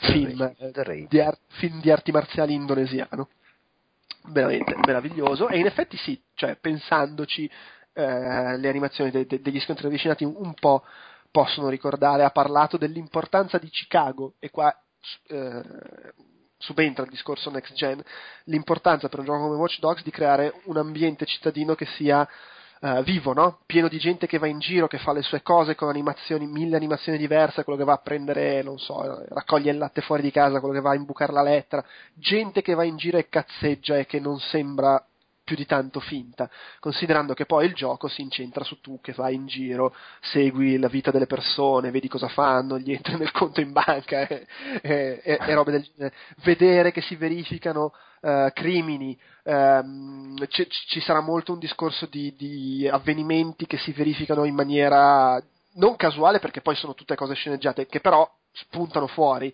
uh, in maniera sistemica, come, come, accade un po' anche nei giochi recenti di, di Rockstar, cioè no, capitano robe in giro. E sono tutte cose che poi uh, danno uh, più sostanza e più solidità alla, alla, sensazione di mondo in cui ti ritrovi. E ehm, ha parlato di un approccio alle animazioni che è anche un po' un approccio da sceneggiatore, nel senso che, ad esempio, ha fatto vedere una cosa che può succedere nel gioco, tu segui una tizia, sempre perché eh, il protagonista di Watch Dogs no, segue i personaggi e seguendoli nascono le, le micromissioni da, da affrontare. No? Segui questa tizia e vedi che c'è uno stalker che la aggredisce e, e, possono succedere cose, tu puoi decidere di intervenire o meno e questo poi ha delle conseguenze. Eh, nel creare questa scenetta, loro cosa fanno? Sceneggiano tutto il contesto, cioè sono due personaggi minori che hanno una storia e delle motivazioni, c'è un motivo per cui quello aggredisce quella tizia, hanno una storia fra di loro, eccetera, che è una cosa che poi dà più sostanza a tutte le varie storieline che si vengono a creare e viene a mhm. creare poi tutto insomma, questo mondo che è. Devo dire, a me Watch Dogs non è che arrapi particolarmente, però tutto questo fatto del mondo, delle storieline, eccetera, devo dire, mi ha attirato. Sì, sì, sì, ma cioè, ha delle buone premesse, soprattutto il fatto che concerne una delle distorsioni più evidenti della nostra società moderna, cioè quella della, del voyeurismo, quella della della possibilità dell'hackeraggio e del, del fatto che diventiamo dati che noi volontariamente andiamo a dare sui social network, sui sistemi di comunicazione. E quindi tutto un gioco fatto di scoperta di protocolli di comunicazione affinché si possa entrare in queste banche dati e tracciare i profili delle, delle persone. Oh, sto pensando, uh, hai presente Robocop? Sì. Il remake? Sì. Praticamente c'è una scena in cui lui isola eh, fra delle persone i potenziali eh, attentatori, fra un, una scena in cui dice ci sono 15 minacce su una folla di persone. Sì, sì, sì. Ecco, sarebbe interessante vedere eh, in che modo lui è riuscito a isolare questo aspetto da Robocop, cioè su cosa si è basato per poter dire ci sono 15 potenziali minacce, perché non penso che sia dai volti, si è anche fatto un'analisi. Dalle facce brutte. Eh, sì, insomma. E mi ha ricordato eh, boh. Watch Dogs perché c'è quello stesso tipo di interfaccia nel, nel LUD di Robocop, quello mm. che sta, vedi anche il trailer. Tra l'altro dovrebbe vedere Robocop io sì. No, ah, sì, sì, sì, assolutamente. Sono, sono curioso. Secondo sì. me dal, dal trailer Uh, mentre altri remake dal trailer già si vede, vabbè, è una merda. Questo secondo me dal trailer può essere una merda, sì. ma può essere anche bello. Sì, sì, sì. Perché mi, mi, sembra che comunque ci sia il potenziale perché eh, alla fine riescono a recuperare in qualche modo lo spirito dell'originale della satira eh, applicato al contesto moderno, che ovviamente non è quello degli anni Ottanta, è diverso. Certo, certo. Però mi piace ad esempio questa cosa di Michael Keaton che fa un po' lo Steve Jobs della situazione, dice no, facciamolo nero, dobbiamo venderlo, eh, sì. cioè lui che ha un prodotto, eh, la satira sulla guerra, eccetera. È chiaro, poi può venire fuori una, fuori una cagata, lì, eh, cioè, non è che siccome nel trailer si vedono delle idee, allora il film è per forza bello, eh, certo, certo. Però secondo me il potenziale perché non sia male. L'unica cosa netta è che cioè non è che un film violento è per forza bello, però una delle caratteristiche di Robocop era che era un film violentissimo, questo non lo sarà sicuramente. Sì, direi. Edulcorato effettivamente. Eh, eh, vabbè. Però, eh, insomma, comunque se, se, tu togli il sangue e la merda alla satira, un po' la... Eh, vabbè, però è vero, un po' la disinnesca. Perché sei, io ultimamente lavoro con i bambini, non ne sento queste cose. sento pipì, cacca, quello sì, ma sangue e merda. E... L'emoglobina e l'urina. no, che poi l'urina non è la merda, le feci. Vabbè, okay. comunque. Eh, sì, sì. No, dicevo, eh, sul discorso delle animazioni con le nuove console, eh, che magari questo può essere interessante, diceva del fatto che eh, PS4, eh, eh, cioè parlava di, di, PlayStation 4 e Xbox One dal suo punto di vista, quello di chi fa animazioni. E dice, le due console precedenti, PlayStation 3 e Xbox 360, dal giorno stesso in cui erano uscite, erano una rottura di palle per chi faceva animazioni, eh, perché la quantità di memoria era bassa e rappresentava un collo di bottiglia, ma proprio netto. Invece adesso, con l'aumento che c'è stato, eh, fondamentalmente, sotto questo punto di vista, chi fa animazioni non ha grossi limiti. Cioè puoi fare dal doppio al quadruplo delle animazioni che potevi fare prima. C'è molta meno compressione, quindi puoi fare animazioni migliori. C'è spazio per, varie- per avere molta più varietà di animazioni. Veramente la memoria non fa più da quello di bottiglia per chi fa animazioni e, e quindi non ci sono più scuse. Di contro questo ovviamente significa che devi, ci sono dei costi, perché aumentare esponenzialmente le, animazioni vuol dire dover investire molto più risorse, tempo e denaro per farle. E ha, ha citato Warren Spector che diceva che sono, eh, si fanno giochi da 200 milioni di dollari e non, cioè, non, può funzionare un'industria che si basa solo su questi investimenti perché è un casino per riuscire anche solo a, a pareggiare l'investimento che hai fatto devi vendere uno sproposito e, e così via. E quindi bisogna trovare modi per riuscire a sfruttare questa memoria aumentata senza triplicare, moltiplicare i team, eh, cercando di ridurre gli sprechi, avere strumenti più potenti, eh, far funzionare meglio le cose. Sì. Sappiamo che nell'industria dei videogiochi sono proprio degli esperti no? nello sviluppo intelligente sì, e, sì. e, senza spreco di risorse. Vabbè, sp- qua eh, probabilmente la selezione naturale farà il, il suo dovere. Certo, certo. Eh, però mi sembra che ci fosse proprio chiaramente nell'ottica di chi lavora su questo genere di produzioni enormi, eh, grande soddisfazione per, nuovo, per, questi nuovi hardware che liberano molto e, e danno la possibilità di fare. Speriamo un lavoro di tipo molto diverso. Poi, vabbè, poi è sceso molto nel, nel, dire, nel tecnologico. E, nel... E, e, lì tu sei uscito per un, un caffè. no, vabbè, ascolta, no, ecco, una cosa carina che ha detto è che in, um, ha parlato anche lui molto. Sembrava essere un tema di quasi tutte le conferenze il fatto che bisogna collaborare molto. Uh, fra i diversi reparti in un certo senso, cioè chi fa l'animatore in un certo senso deve fare anche il designer e viceversa. Sì.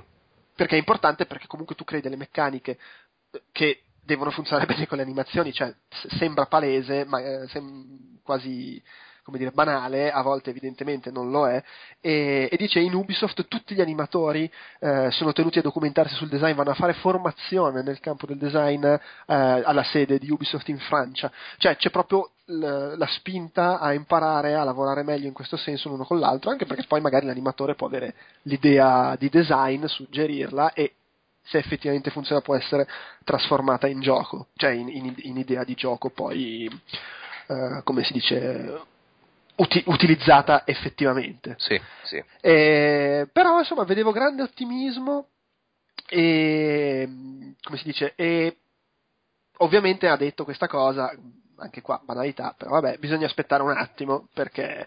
Eh, al momento ci sono insomma tutti i giochi che sono stati sviluppati tra virgolette a metà, no?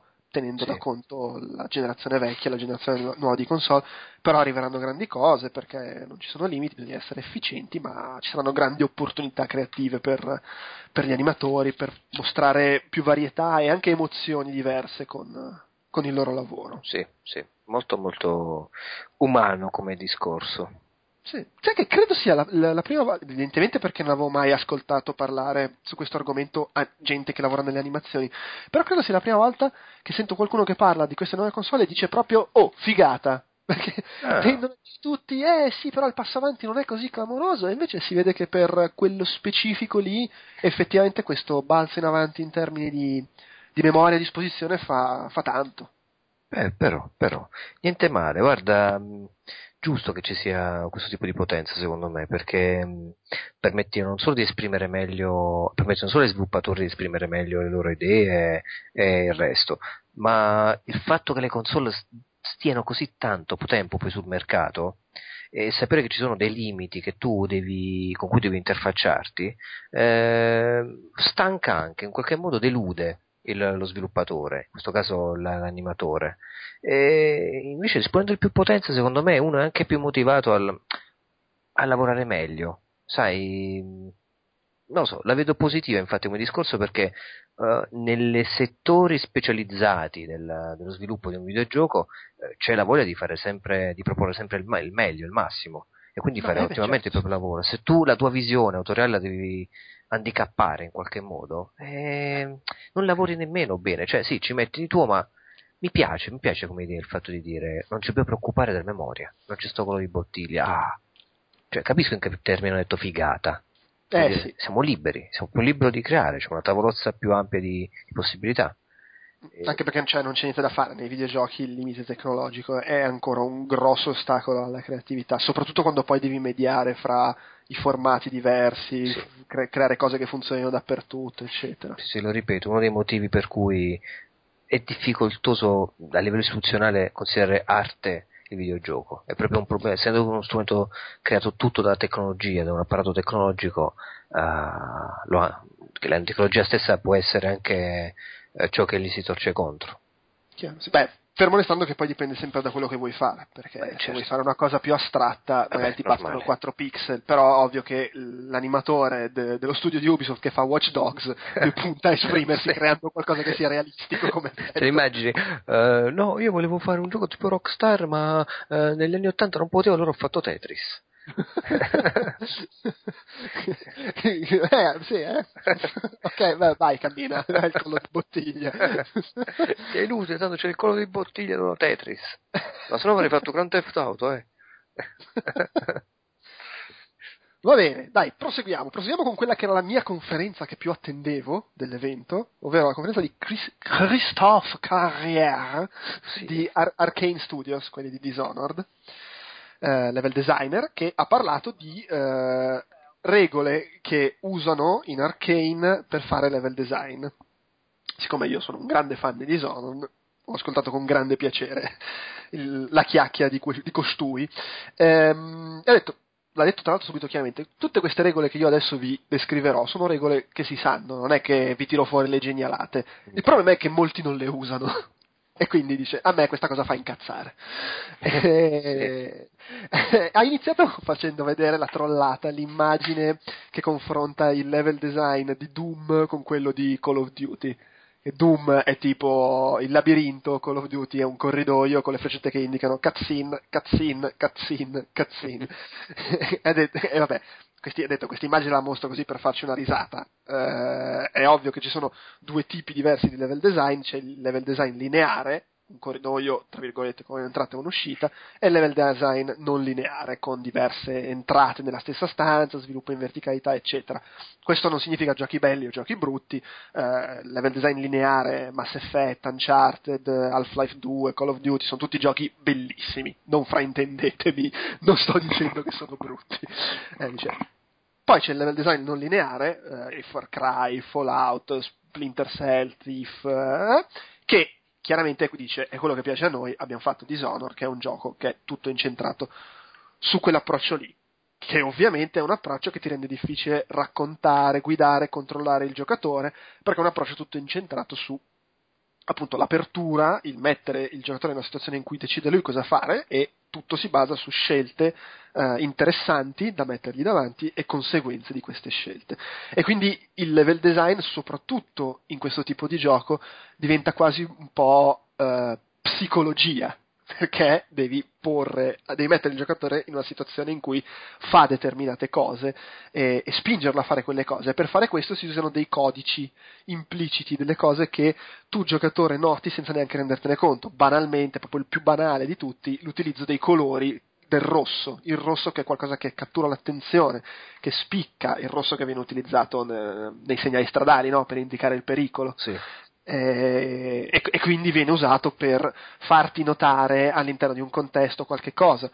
O il fatto che quando tu metti un oggetto all'interno di un mondo di gioco, se è un oggetto che tu vedendolo mh, te lo immagini come fragile, banalmente, il vetro, si deve poter rompere, perché sennò si rompe l'illusione Certo. Eh, fare interagire con le cose, se metti degli oggetti nel gioco, dare le possibilità di utilizzarli. L'utilizzo delle luci, quando sei in una stanza oscura, se c'è una luce là in fondo, sei umanamente portato a dirigerti verso la luce. certo. Questo genere di cose qua. E anche quella che lui chiama la player affordance, che onestamente non saprei come tradurre letteralmente, però il fatto che ci sono degli oggetti la cui funzione viene definita dal contesto, dagli obiettivi e dalle esperienze passate del giocatore e fa l'esempio dei cestini per la, raffo- la- la raccolta differenziata che sono di colori diversi, forma diversa, tu vedi la forma e già sai che il cestino che ha il buco rotondo è quello in cui devi mettere la bottiglia Sì. eh, le forbici, no? Eh, che sono un oggetto che hanno un'impugnatura fatta in un certo modo che già solo mettendoci la mano sai già che la userai in una certa maniera. certo. E perché tutto questo possa avvenire, anche qua, come dicevo prima, devono lavorare assieme le- i grafici, i level designer, i game designer. E fa l'esempio, c'era un nostro grafico, aveva creato un oggetto di gioco, un, un elemento, che era questa colonna con delle tubature con sopra una maniglia rossa tu la vedevi, vedevi questa maniglia e dicevi, cacchio, eh, c'è una grata, io, io voglio poter muovere quella maniglia perché così esce, eh, cioè attivo la grata, si apre, succede qualcosa. Eh, cosa succede? In, ci sono situazioni in cui magari il grafico crea un oggetto, il game designer lo vede e dice ah cacchio però possiamo renderlo interattivo e ne nasce una cosa interattiva. In altre situazioni dici sai che è? Leviamo quella leva. Perché non ce ne frega niente di rendere quell'oggetto interattivo. Sì. bisogna ci deve essere questo tipo di rapporto. Eh, dice che una porta in un mondo di gioco è una promessa. Tu vedi una porta e ti aspetti che ci sia qualcosa dietro Sì. vuoi poter esplorare, vuoi aprirla, vuoi andare dietro. E quindi in Arcane non considerano le porte come un semplice mh, elemento estetico da mettere lì. Tu, la porta deve essere realizzata in modo che si capisca subito se puoi provare ad aprirla o no. E allora ci mettono davanti magari una grata, eh, una serranda abbassata, e anche lì importante, la serranda abbassata senza maniglie, così non ti viene voglia di aprirla. Il, blocco rosso davanti per bloccare la maniglia, tutto questo genere di cose, magari legate poi anche alla storia che raccontando, stai raccontando, c'è il coprifuoco e quindi bloccano le porte. Questo genere di cose qua. Bisogna, e qui è quello che dicevo prima, dire di sì al giocatore. Se il giocatore pensa che una cosa sia possibile, la deve poter fare, è quello che dicevamo prima, no? Mhm. Se tu nel contesto di gioco ti aspetti di poter fare una cosa, la devi poter fare. Sì. Ti aspetti di poterti arrampicare, lo devi poter fare, che è la roba che a me fa incazzare di più in assoluto negli sparatutto che sto controllando il super soldato della Madonna e non riesco a passare sopra una ringhiera alta mezzo metro. e invece in Dishonored o in Mirror's Edge, per esempio, c'è l'animazione, tu ti arrampichi, salti e vai. È una cosa che cioè la credibilità no, dei limiti che il, level designer e il, game, e il game designer ti impongono fa tanto per mantenere la coerenza, la sospensione dell'incredulità.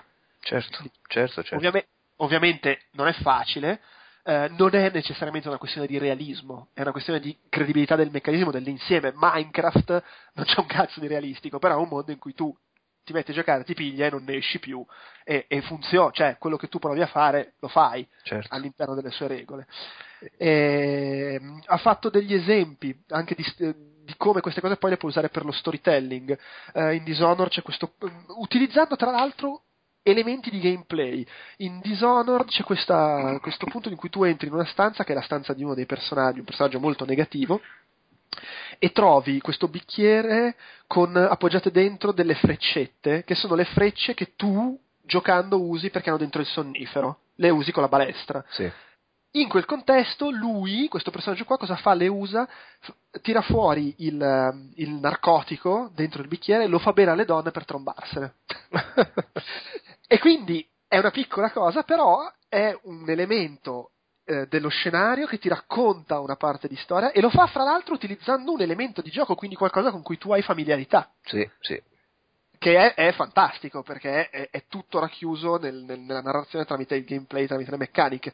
Ha fatto l'esempio della storia raccontata con elementi estetici in, um, in Dishonored tu vedi un sacco di poster in giro sulle pareti e, e c'è questa cosa, c'è questa missione in cui tu eh, devi eh, trovare, capire chi è una donna fra tre che ci sono nel gioco ed è il tuo obiettivo.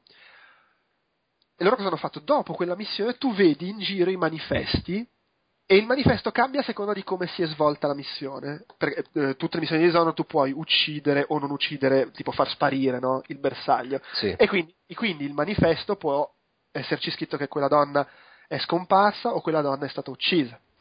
Se quella donna è stata uccisa, ci può essere il tuo volto sul manifesto o, se sei riuscito a fare tutta la missione senza farti vedere a nessuno, c'è un punto di domanda. Chi sarà stato il misterioso assassino?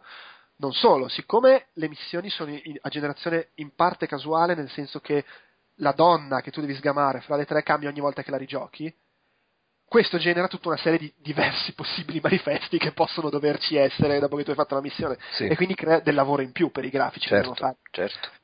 Però è una piccola cosa che poi tu noti e ti cambia tanto a livello di immedesimazione del mondo di gioco perché il mondo di gioco che reagisce a quello che tu fai fa tanto, dà un Sì. peso al- alle, alle tue azioni, anche con queste piccole cose. Eh. Sì, sono piccole grandi cose perché comunque per ehm, implementarle, oltre a una sorta di spremitura di meningi per, eh, diciamo, per idearle, c'è anche il fatto di ficcarle all'interno di un contesto di gameplay che deve sorreggere tutto l'universo, sia narrativo sia ludico.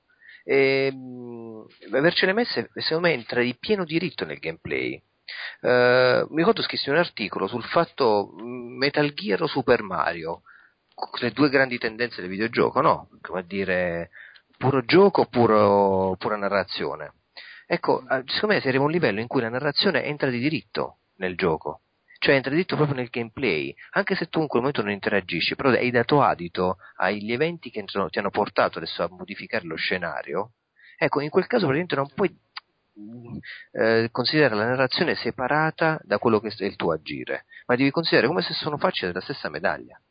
Due facce della stessa medaglia. Ecco quindi che, eh, torniamo al discorso della, del game designer che davvero cioè una, una, software house ha bisogno di valutare diversi aspetti, soppesarli fra di loro, vedere come funzionano e, e, andarsi a complicare molte volte la vita perché la vita è complicata quando andiamo a analizzare eh, delle sue componenti più reali, cioè noi ad ogni azione corrisponde una reazione. Quindi sì. eh, se, eh, se, dobbiamo riproporre la vita in questo modo, eh, dobbiamo anche tenere alto questi, quelli che tu chiami piccoli particolari, ma in realtà sono dei grandi momenti di osservazione e di riproduzione della realtà. Eh... Hai citato Mario, mi fai venire in mente che anche lì era una piccola cosa, però poi soprattutto all'epoca in Mario 64 c'era il livello egiziano dove c'era, mi sembra un uccello, non, voglio, vorrei dire una, una, fesseria, ma mi pare fosse un, un uccello che ti, ti poteva rubare il cappello e se tu non lo recuperavi quando uscivi da quel livello, Mario rimaneva senza cappello. Sì. Ed era, ed era fantastico, era fantastico. Dovevi andartelo a riprendere dentro il livello egiziano il cappello. Ed era, ed era una piccolezza, ma era una piccolezza che creava un senso di, di mondo invece che di tanti livelli separati. È fantastico, piccola cosa, eh, grande risultato. E tanto sto pensando il gioco dei cappelli sta su Super Mario 3D Land. Co- Golden cosa? Coin? Uh, mi ricordo, cioè quello per uscito per 3DS. C'è, una, quello, sì, c'è una fase uh, in cui prendendo, prendendo i cappelli diventi uh, o Mario, Luigi o altro, si trasformi, non so. Ho giocato con questo con un bambino, che sai che si può giocare con una sola scheda, però sì, sì. in... A un certo punto c'è questo gioco in cui si doveva prendere più cappelli, se non sbaglio, e comunque c'era il gioco del cappello che era stato perso da, dai personaggi. Ora non me ne vorranno i di Nintendari, ma non mi ricordo esattamente. Poi vedi la feature che è stata risfruttata poi, no? Eh, è vero, è il cappello. Il cappello, come coniglio, ecco il cappello. Beh, in, in, Super Mario 3D World c'è nel multiplayer la corona, che chi fa più punti in un livello, nel livello dopo ha la corona, che sì. sta a indicare, però gli altri possono, fargliela, possono fregargliela. Sì, sì, sì. e, e, e, alla fine sei sempre lì, è il cappello che si sposta in giro. Vedi, vedi? Eh. Torna. Vabbè, eh, su, tra l'altro su questa cosa dei manifesti, prima di parlare dei manifesti aveva fatto l'esempio di una cosa che gli era piaciuta molto di Sleeping Dogs. In Sleeping Dogs, se, a un certo punto se tu entri nella stazione di polizia c'è la bacheca con la classica cosa con le foto di tutti i criminali, con i fili che li collegano e ti spiegano tutte le relazioni no, della famiglia di mafiosi, che è una cosa che mi è piaciuta molto perché sono entrato lì, ho visto questa cosa che mi raccontava con una singola texture tutta la storia del gioco fino a quel momento e tra l'altro mi ha aiutato a capirla perché non ci stavo capendo niente. E, però ci sono rimasto male quando sono tornato più tardi avevo ucciso uno di quelli lì e la foto era ancora lì non ci avevano messo sopra una X o qualcosa. Sì, sì e, e, poi ha fatto invece l'esempio dei manifesti come ci sono in Dishonored per dire questa è una cosa che a noi piace fare.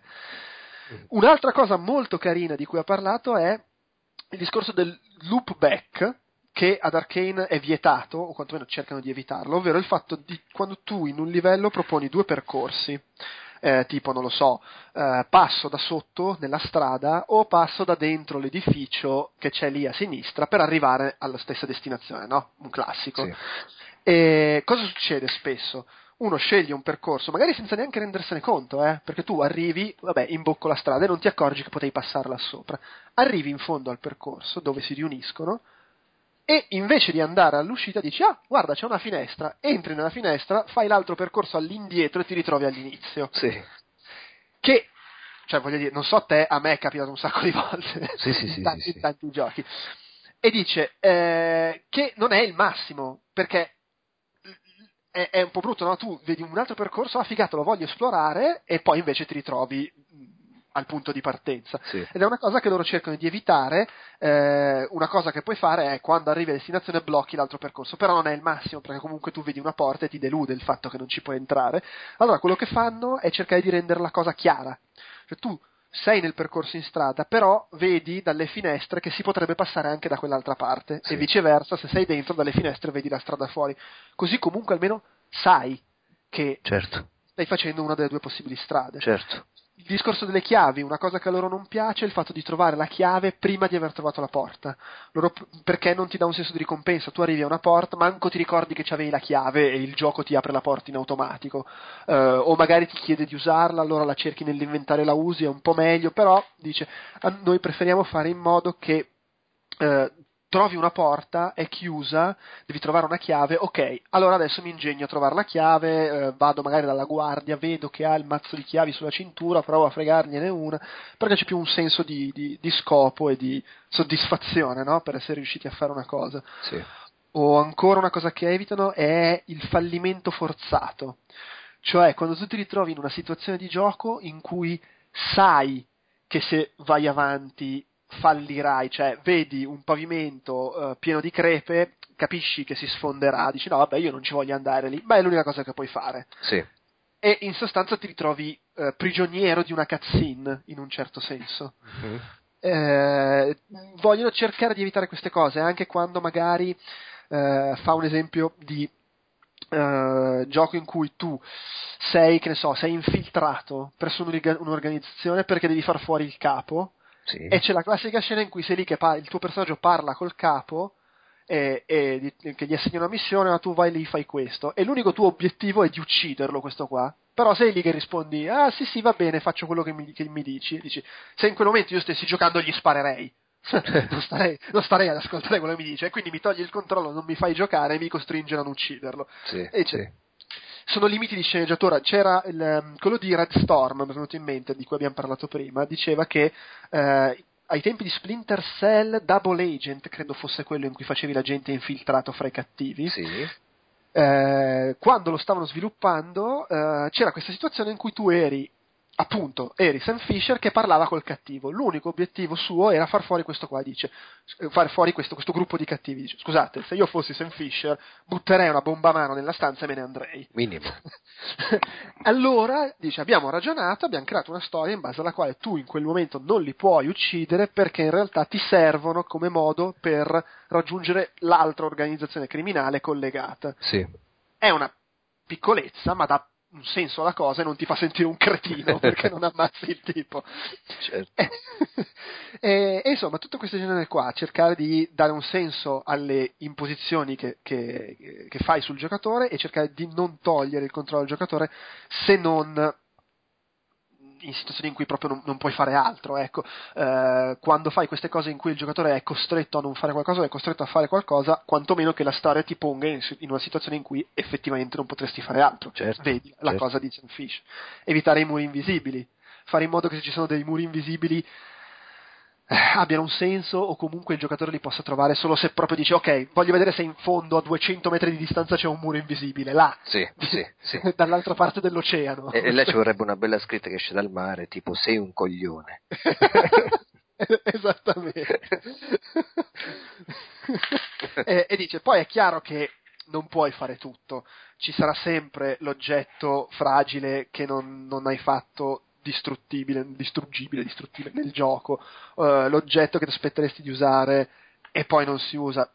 Devi anche ragionare sul contesto, è chiaro che in Certo. Dishonored pazienza se sul tavolo c'è uno spazzolino e non puoi prenderlo, perché che cazzo te ne fai dello spazzolino in Dishonored?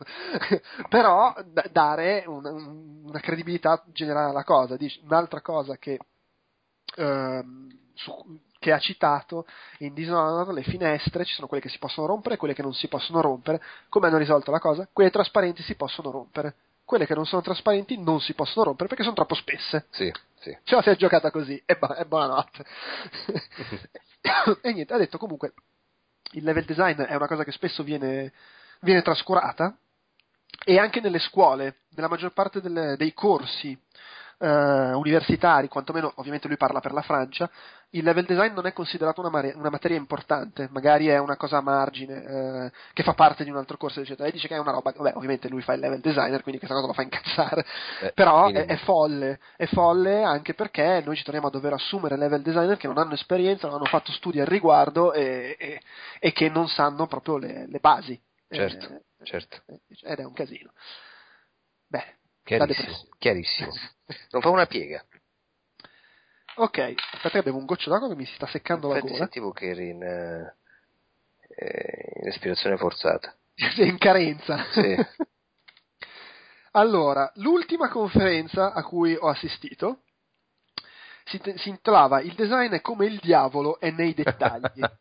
Eh, di tale Renaud Charpentier di Creative Assembly, quindi quelli che lavorano su, cioè, insomma, fam- famosi per la serie di Total War, eh, ma al lavoro su anche altri progetti. E insomma, lui comunque eh, ha iniziato, pensa, facendo ingegneria robotica. Mm. Poi ha lavorato per dieci anni eh, sui board game, quelli proprio fisici, no? Sì. Giochi da tavolo, eh, che tra l'altro ho detto sono un'ottima palestra per, fare, per imparare a fare game design, level design, e da 15 anni, lavora, 15 anni, 15 anni lavora nei videogiochi, ha fatto di tutto, level designer, game designer, creative director, progetti piccoli, progetti grandi, eh, Insomma, vabbè, ce, ce insomma, ce n'ha un po' di un esperienza. Sì. Eh, adesso lavora in Creative Assembly, sono 350 persone. Eh, ha iniziato dicendo, allora ragazzi, quanti di voi sanno chi è il, eh, insomma, chi ha firmato, no? Chi è il, il game design principale di questo gioco, Devil May Cry? Mm. Silenzio in aula. Qualcuno però ha, det- ha detto, eh, coso, Shinji Mikami? Quasi Hideki Kamiya. Kamiya, sì. Eh, quanti di voi sanno chi è per Halo? Jason Jones. Quanti di voi sanno per Skyrim? Todd Howard. Dice. I designer non si sanno, sono delle figure nascoste, non, Sì, non- sì. non- si conoscono. Ehm, dice, qu- questo già dà un'idea dell'impor- dell'importanza Certo. che ha il loro ruolo nel- nell'ambiente, no? Fantastico, fantastico. Eh, e di quanto invece dovrebbe averne di più. Poi, vabbè, ha fatto tutta una serie di esempi su che cos'è, il, quali, esiste una formula per il design perfetto di un gioco e chiaramente il senso era dire no, non esiste, perché se tu guardi mm, cose tipo, aspetta, qual era l'esempio? che ha fatto eh, so- ah, de- ah, vabbè, ha fatto degli esempi allucinanti se sommi tante cose belle eh, non viene necessariamente fuori una figata eh, o magari sì, tipo Dark Souls Dark Souls è Devil May Cry più God of War più Oblivion Sì. più gioco difficilissimo Madonna. e chi l'avrebbe detto che una roba del genere così hardcore venderebbe? Invece milioni di copie, stanno facendo il terzo, eh, se conti anche Demon Souls, eccetera. Sì, sì, sì. S- documento di game design, ci scrivi Call of Duty più Fallout più Arnold Schwarzenegger. Minchia, figata! No, è il gioco di Terminator 3, fa cagare. un gioco in cui vai in giro a cavallo, sei armato solo di una spada e un arco e combatti 16 nemici per tutto il gioco. Non ci sono personaggi, non c'è storia, non c'è niente. È una merda, no? No, è Shadow of the Colossus. il documento di game design di World of Warcraft è tutto. Cioè, qualsiasi meccanica tu possa pensare c'è in quel gioco. Sì. Una marea di sistemi, eccetera. Però, se tu pensi ad altri giochi che hanno quelle stesse caratteristiche, non funzionano, perché quanti MMO sono usciti copiando World of Warcraft e non hanno funzionato? Cioè, non c'è, non c'è la formula. Puoi fare un RTS uguale nella sostanza a quelli di vent'anni fa e StarCraft 2 vende tantissimo, puoi farne altri che non si caga nessuno. Eh, Certo. Vabbè, ha fatto tutta una serie di esempi di questo tipo proprio per dimostrare il fatto che il, il punto non è eh, avere le regolette fisse, ma è eh, avere le idee, eh, riuscire a, a- a far valere l'esperienza no? dei, dei designer d'esperienza. L'esperienza dei designer d'esperienza, che cazzo sto dicendo? Eh, vabbè, ci stiamo, ci stiamo, eh, ci avviciniamo al weekend. esatto, mettere, fo- utilizzare la ri- rilevazione di statistiche, dati, valori su, su cui basarsi, eh, ma che fondamentalmente fare videogiochi è un casino.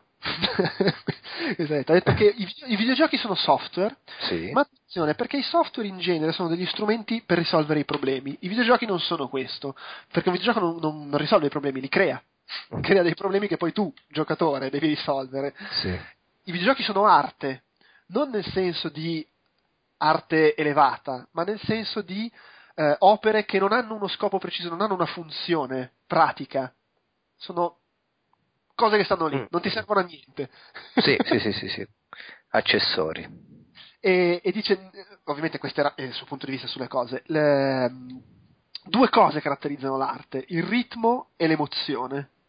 E tutte le forme d'arte in una qualche forma, in una, una qualche maniera, eh, che si tratti di, di cinema, letteratura, musica, sono composte da ritmo ed emozione, che sono due nozioni che nell'ambito dei videogiochi si possono legare a proporzioni e tempismo e quindi i game designer e level designer lavorano su quello, sul ritmo e sull'emozione, sul ritmo del gioco e dell'interazione e sull'emozione che il mondo di gioco può generarti Sì. e facendo questo fanno l'arte. E la cosa affascinante è che, per esempio, The Last of Us e The Walking Dead hanno un, ehm, come si dice, eh, un- un'emozione, Sì. un mondo di gioco molto simile, ma un'interazione e quindi un ritmo completamente diversi.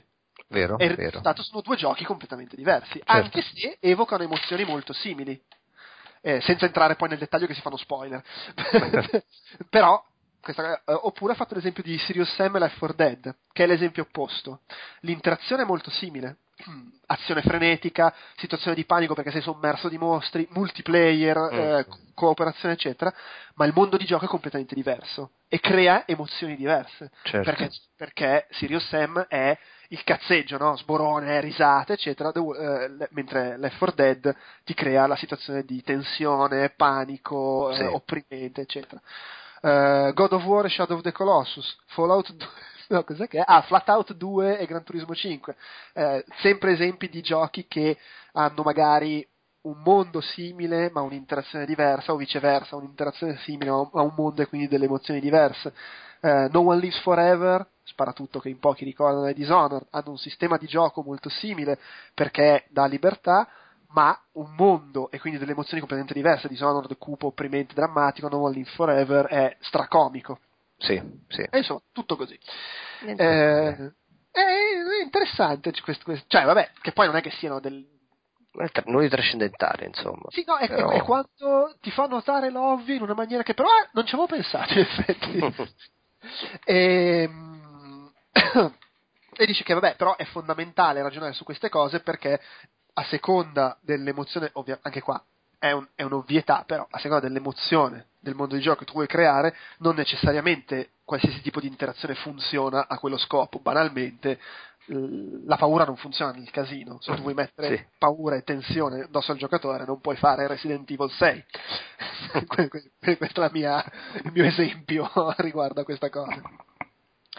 Eh, ha vagato un po' dappertutto, ha detto cos'è l'interazione? È analizzare una situazione, prendere una decisione, eseguire un'azione che va a modificare lo status iniziale.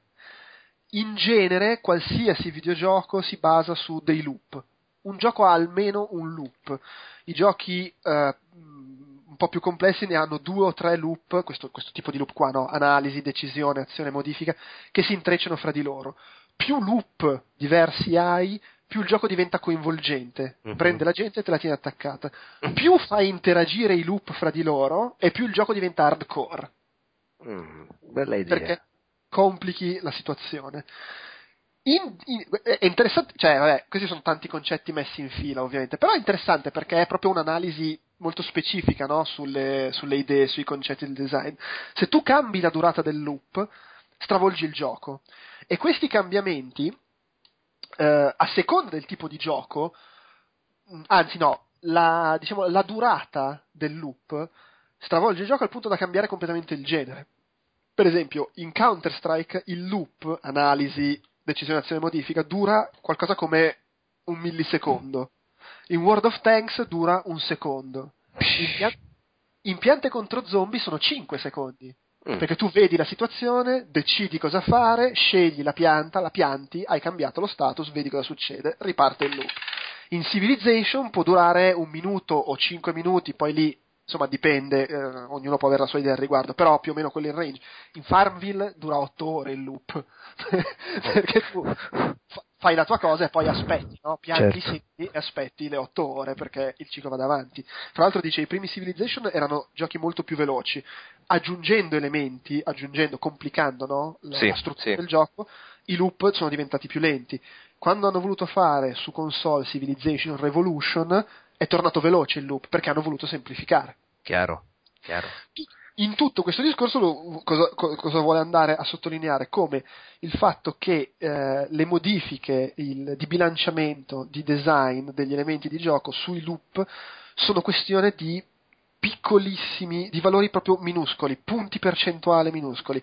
Cambiare a, a cazzo di cane del 10% un valore rompe il gioco. Cioè, se tu modifichi eh, Sì, a caso, sì. ovviamente non con lo scopo del 10%, per esempio la velocità eh, a cui corre Mario o la- la- l'altezza, la lunghezza del salto di Mario, di- lo distruggi. certo. Così come per le statistiche nei giochi di ruolo.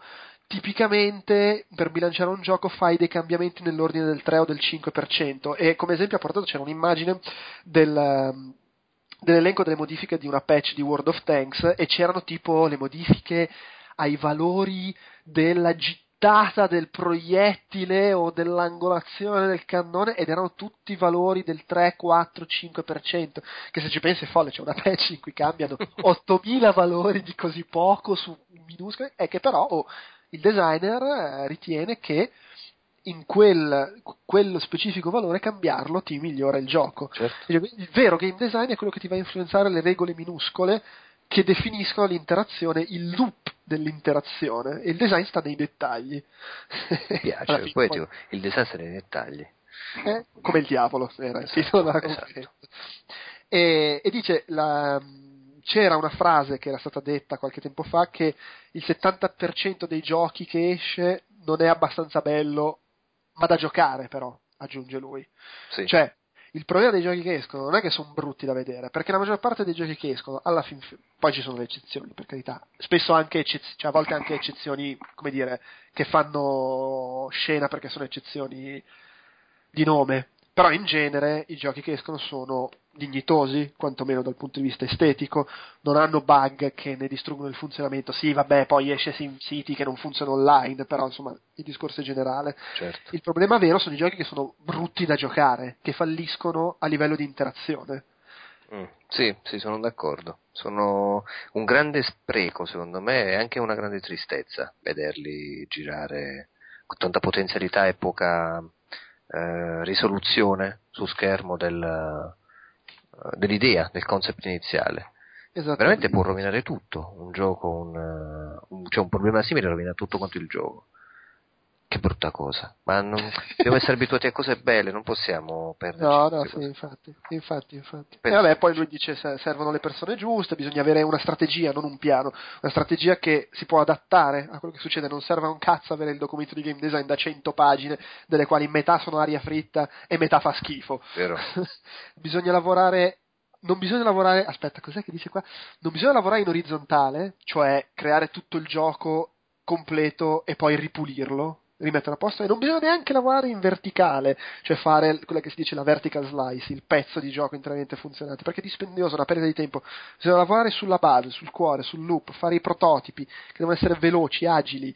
Eh, quando fai un prototipo per presentare il tuo gioco devi fottertene, eh, usi un PC della Madonna, specifica a palla, non fare riunioni, eh, prendi gli asset da Google Immagini, ricicla il codice di altri giochi, devi fare il prototipo, devi essere veloce, sperimentare, avere il tempo di provare in libertà le tue idee e creare qualcosa che funzioni e che sia figo, in cui tutti i loop si uniscono per dare vita al tuo gioco Sì. dopo lavorerai per fare il gioco figo, bello, pulito e fatto bene. Mm, ma il momento iniziale, quello in cui crei il gioco, è quello in cui devi sperimentare, metterti lì e tirare fuori le nuove idee. Perché poi, quando il gioco lo stai producendo, non potrai fare un cazzo. Fondamentalmente, questo era il riassunto. Niente male, è stato, mi sembra abbastanza chiaro. Sì, sì, nettamente, nettamente. Poi, insomma, se lo dice lui che c'ha esperienza, che gli vuoi dire? Senti, io ovviamente non sto intervenendo perché mi sto dilettando ad ascoltare No, lo vabbè, spettatore. certo. Beh, ma sei intervenuto parecchio comunque. cioè. Sì, sì, no, avrei potuto fare di meglio anche questo frangente. Eh, vabbè. Va bene, dai, abbiamo chiuso con la conferenza facciamo una veloce rassegna sui quattro giochi indie Sì. che ho mh, visto e provato. Qualcuno solo visto, uno solo visto, gli altri li ho provati tutti, sì. Eh, tutti molto interessanti, devo dire. Allora, il primo è Clandestine. Eh, che è il nuovo gioco di questo team danese eh, di 12 persone, si chiamano Logic Artists, avevano fatto un gioco di strategia, Conquistatori del Nuovo Mondo, in realtà questo non c'entra nulla. Eh, che cos'è? È un gioco azione stealth, direi, eh, si parla di spionaggio, tu controlli questa tizia che fa la spia, e devi fare insomma, missioni in giro per il mondo in cui ti infiltri, cose che un po' da, da Splinter Cell se vogliamo. Ma dov'è la, l'idea? Il fatto che è un gioco in cooperativa asincrona, dove un giocatore controlla la spia e la controlla fra l'altro senza avere indicazioni a schermo di alcun tipo, se non proprio tipo l'energia vita, cioè due cose. Non hai l'indicatore del, della telecamera, dove sono le guardie, la mappa, eccetera. Perché l'altro giocatore fa il supporto tecnico, tattico, diciamo, cioè quello che, sta al, quello che nella fiction no? sta al computer. Sta al computer e quindi ha, fa l'hacker, eh, con, vede la mappa e quindi ti, tipo, tu, si comunica solo a voce o con brevi messaggi scritti. Lui vede la mappa e quindi ti dice vai di là, vai a destra, vai a sinistra, eh, vede l'azione dalla telecamera che tu spia hai addosso, ma può anche inserirsi nel feed delle videocamere a circuito chiuso, quindi può vedere quello che succede nell'altra stanza, eccetera. Fa l'hacking, entra nei computer, disattiva i terminali e così via. Quindi si scorporano no, questi, questi due aspetti della cosa, metà su un giocatore la, il lato computeristico e il lato azione sull'altro e diventa fondamentale comunicare. Eh, tra l'altro c'è un trailer, si può vedere un po' come funziona concettualmente. Ehm, eh, anche se nel trailer non, non, è molto approfondita la cosa, forse, forse il trailer è quasi solo di storia, ma eh, mi hanno fatto vedere lì un, um, una sezione di gioco, una fase di gioco dove c'erano proprio due che giocavano eh, con due computer di fianco e appunto, cioè si parlavano, uno controllava la tipa, l'altro diceva attento, aspetta, arriva, sta arrivando la guardia dietro al muro, nasconditi, occhio che c'è la telecamera là sopra, cioè concettualmente è, è molto figo. Semplice, semplice come concept se vogliamo però cavolo se è efficace, è sincera cooperazione. Sì, l'unica cosa è che vabbè, chiaramente è un gioco che devi giocare con cioè ti serve il compagno giusto. Certo, ma confetti come In Existence, il film di Cronenberg del 99, Attenzione. Ecco, facciamo no, è una cosa importante. A un certo punto lei, la, la game designer, creatrice di questo videogioco, appunto Existence, dice a, a Jude Law, che interpreta un altro personaggio, uh, non vuoi giocare con me? Dai, colleghiamoci assieme. Uh, io ho bisogno di qualcuno di cui potermi fidare.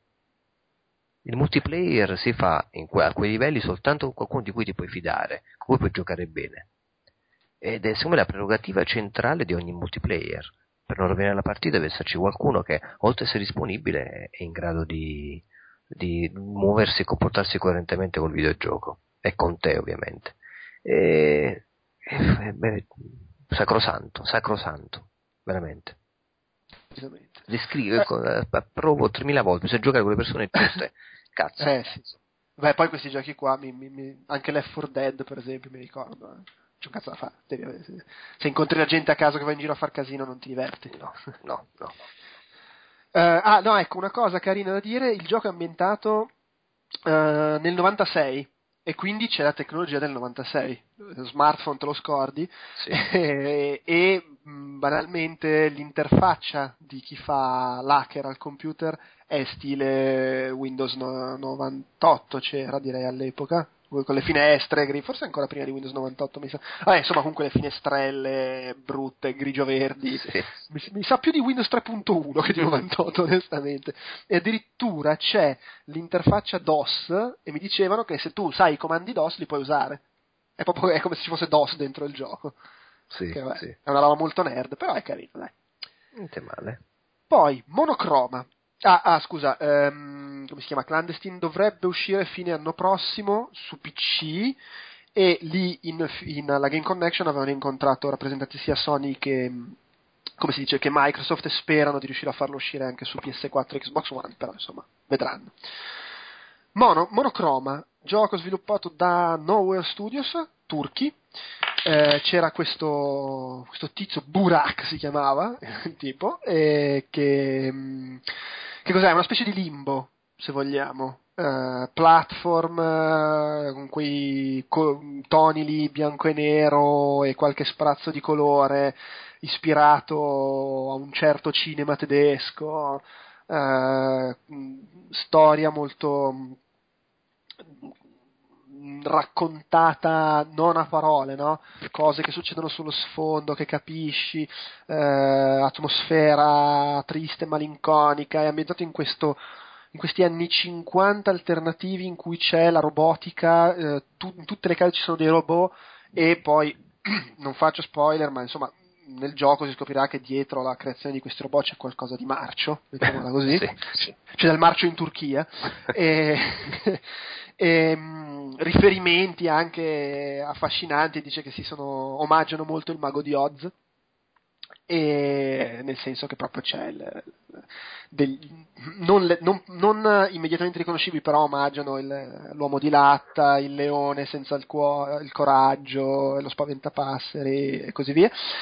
E, boh, mi è sembrato molto carino, è proprio stile limbo, cioè tu vai in giro col personaggino, piccoli enigmi ambientali da risolvere, eccetera. C'è questa cosa che nelle fasi iniziali ti porti dietro tuo fratello, lo devi proteggere perché si è fatto male, non riesce a camminare, allora te lo porti in spalla, però lo devi mettere giù per risolvere i puzzle, ma lo puoi mettere giù solo nelle, nelle aree illuminate dal sole Sì. e, qui- e quindi si creano delle difficoltà per questo. Mi è sembrato bello, eh, il tipo era lì che mi diceva, ah, io ho 32 anni, voglio fare dei giochi per gente della mia età, quindi, quindi- qui- quindi con storie drammatiche in cui faccio anche un po' di, di- di satira, e, sa- satira del consumismo, diceva lui.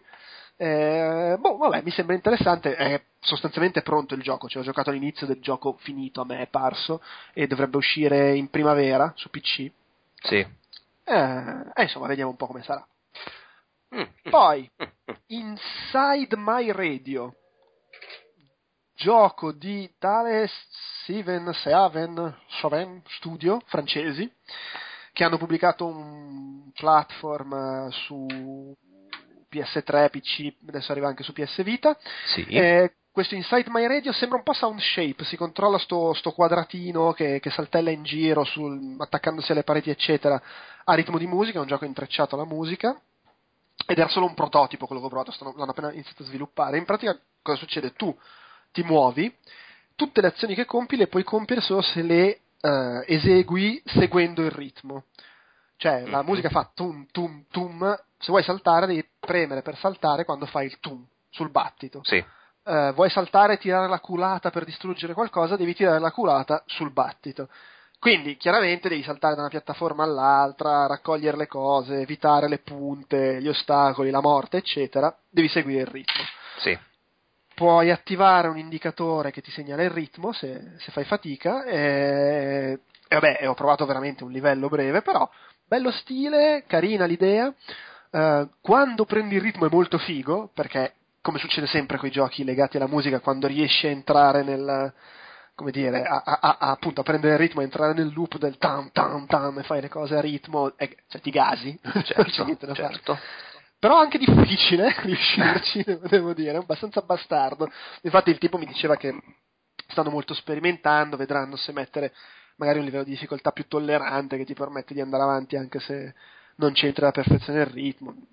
Ci, ci- ci devono ragionare, però mi sembra, mi sembra molto carino e da tenere d'occhio quando, quando salterà fuori. Gli ho chiesto se pensano di, ehm, come si dice, di mh, permettere l'utilizzo di musiche, magari i tuoi MP3 o musiche su licenza, eccetera. Magari sarebbe carino fare un accordo con Spotify, cose del genere. Però Ah, sì. è veramente a livello di brainstorming la situazione attuale. Però, insomma, lui è molto, un po' meno pretenzioso rispetto a, meno- a Monocroma che mi diceva, ma tu hai studiato? Ma cosa hai studiato? Ma che cazzo vuoi? oh. Vabbè. Tra l'altro, secondo me, perché il tipo mi ha detto che aveva 32 anni, secondo me se gli dicevo che io ne avevo 36 non ci credeva. Infatti, questa sembrava molto più vecchio di me. Ti eri infrancato questo. Eh, sì. Eh, ultimo gioco, il più figo, White Knight, che è fatto da un team nuovo, si chiamano Osome Studio, Osome scritto, non Osome all'americana, non so se poi vogliono fare il gioco di parole. Sono tre francesi che hanno lavorato gro- per grossi publisher, eh, hanno collaborato anche per dire Remember Me, eh, con Quantic Dream, anche, hanno lavorato sull'ultimo Alone in the Dark, insomma, fatto robe, hanno esperienza da giochi AAA. E infatti vogliono fare un gioco indie che però abbia dei valori di produzione di un certo spessore e, hanno creato il loro motore grafico, collaborano. Loro sono in tre, però dice alla fine se conti tutta la gente che ha collaborato, diciamo che sulla decina di persone ha lavorato il gioco, hanno usato gli studi di Quantic Dream per fare il motion capture, quindi è una produzione un pochino più grossa di quello che ti aspetti da tre persone. Sì. Si chiama White Knight il gioco, è eh, molto ispirato da Alone in the Dark. E devo dire che ho giocato all'inizio e il feeling è effettivamente quello, nel senso che giocando all'inizio mentre mi avvicinavo alla villa mi sembrava l'Alone in the Dark originale quando ti avvicini alla villa. C'aveva proprio quel, quel- quell'aria lì un po', un po' creepy, eh, bella tra l'altro. Sì. Loro come fonte di ispirazione ovviamente citano Alone in the Dark, ma anche il primo Silent Hill, ma, e anche giochi molto incentrati sulla narrazione come recenti come Dear Esther, Gone Home, eccetera. Eh, qual è la figata di sto gioco? Che è tutto in bianco e nero, se guardi le foto ti può far venire in mente uh, Mad World, il gioco uscito su Wii. Sì. Non so, hai presente, no? In realtà è un po' diverso perché rispetto a Mad World, che comunque aveva questo bianco e nero dai, dai contorni molto definiti, se vogliamo, questo punta tantissimo sulle ombre, sulla proiezione delle ombre per disegnare le sue figure. Sì. Eh, è- è cioè, allora, ci sono trailer e foto in giro per cui uno può guardare e farsi un'idea, è un po' difficile da descrivere, però è veramente molto molto bello come impatto. Io l'ho visto e lo dicevo, ragazzi, è una figata sto gioco, grandi, vi voglio già bene.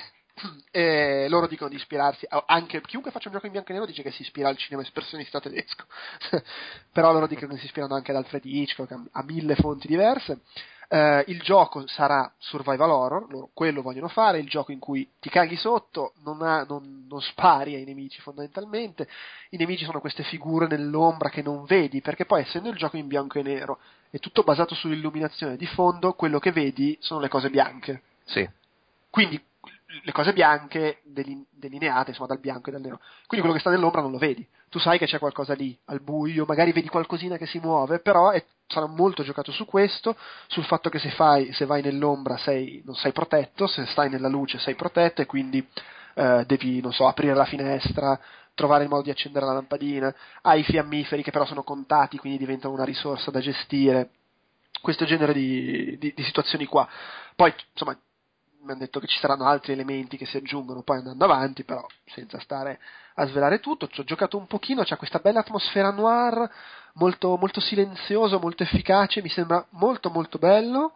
Eh, chiaramente non ci sarà grande azione, presumibilmente ci sarà anche molta narrazione, però secondo me c'è un forte potenziale, non solo secondo me, perché hanno vinto il premio come miglior gioco della, della Game Connection, cosa che fra l'altro gli ha, per- ha- ha attirato ovviamente l'attenzione e il giorno dopo erano lì che chiacchieravano con quelli di Sony e di Microsoft, quindi magari vai a sapere non esce solo su PC ma arriva anche sulle, sulle console, però assolutamente da tenere d'occhio, molto molto carino, loro contano di completarlo quantomeno in versione PC inizio dell'anno prossimo, poi si vedrà. Fra l'altro i due tipi eh, mi sono sembrati eh, nel parlare con me, nel mostrarmi il gioco, soprattutto quello che parlava di più, che era quello che aveva più dimestichezza con l'inglese, molto emozionati, che è stata Mm. una cosa molto carina, devo dire, perché lo vedevo che proprio era, sai, magari ogni tanto si, si in- impappinava un attimo, cioè, avevo l'impressione addirittura che tremasse ogni tanto,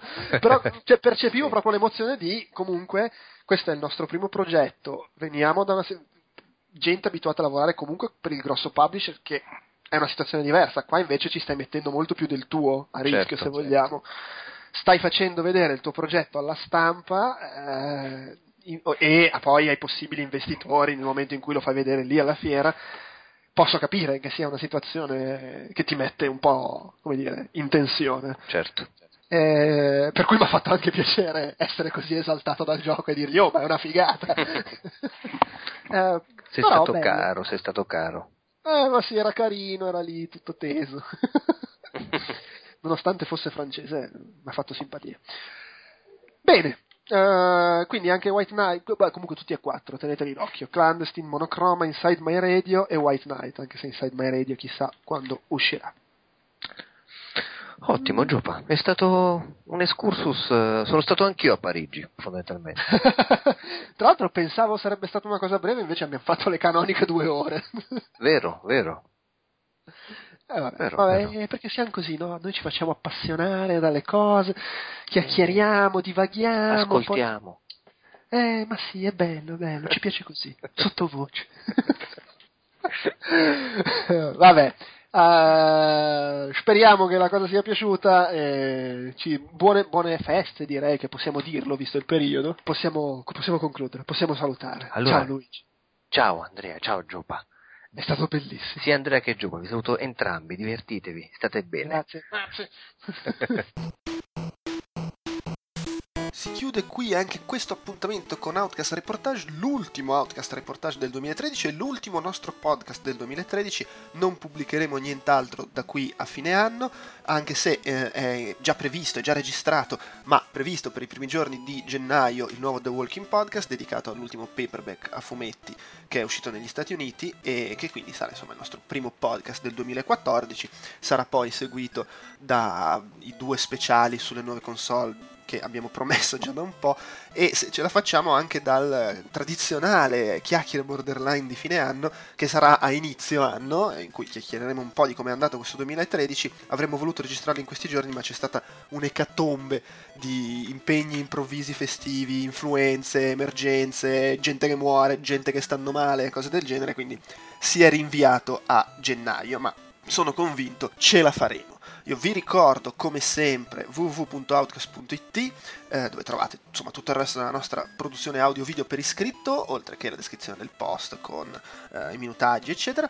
Ehm, podcast.outcast.it se volete scriverci, magari farci domande per quello che sarà appunto il chiacchiere borderline di inizio anno. Si chiude quindi qui il nostro 2013 audio, si chiude dopo 41 podcast pubblicati, ce li ho qua tutti davanti, eh, 21 sono stati eh, i The Walking Podcast, quindi insomma vabbè, vale fino a un certo punto, però insomma comunque 20 podcast tra virgolette tradizionali, abbiamo fatto 4 chiacchiere, 5 magazine, eh, con questo 6 reportage, 4 sound shower, più di quanto si potesse ottimisticamente sperare, e due speciali, uno dei quali vabbè non è granché merito nostro perché è lo speciale sulla localizzazione delle reti unificate, e l'altro è lo speciale su Wii U che abbiamo pubblicato a inizio anno. Poteva andare meglio, poteva andare peggio, vai a sapere, così è andata, ce la teniamo così, domani è un altro giorno, ciao e grazie, buone feste, buon Natale, buon anno, tante buone cose, fate i bravi, non mangiate troppo, ci risentiamo tutto sommato a breve.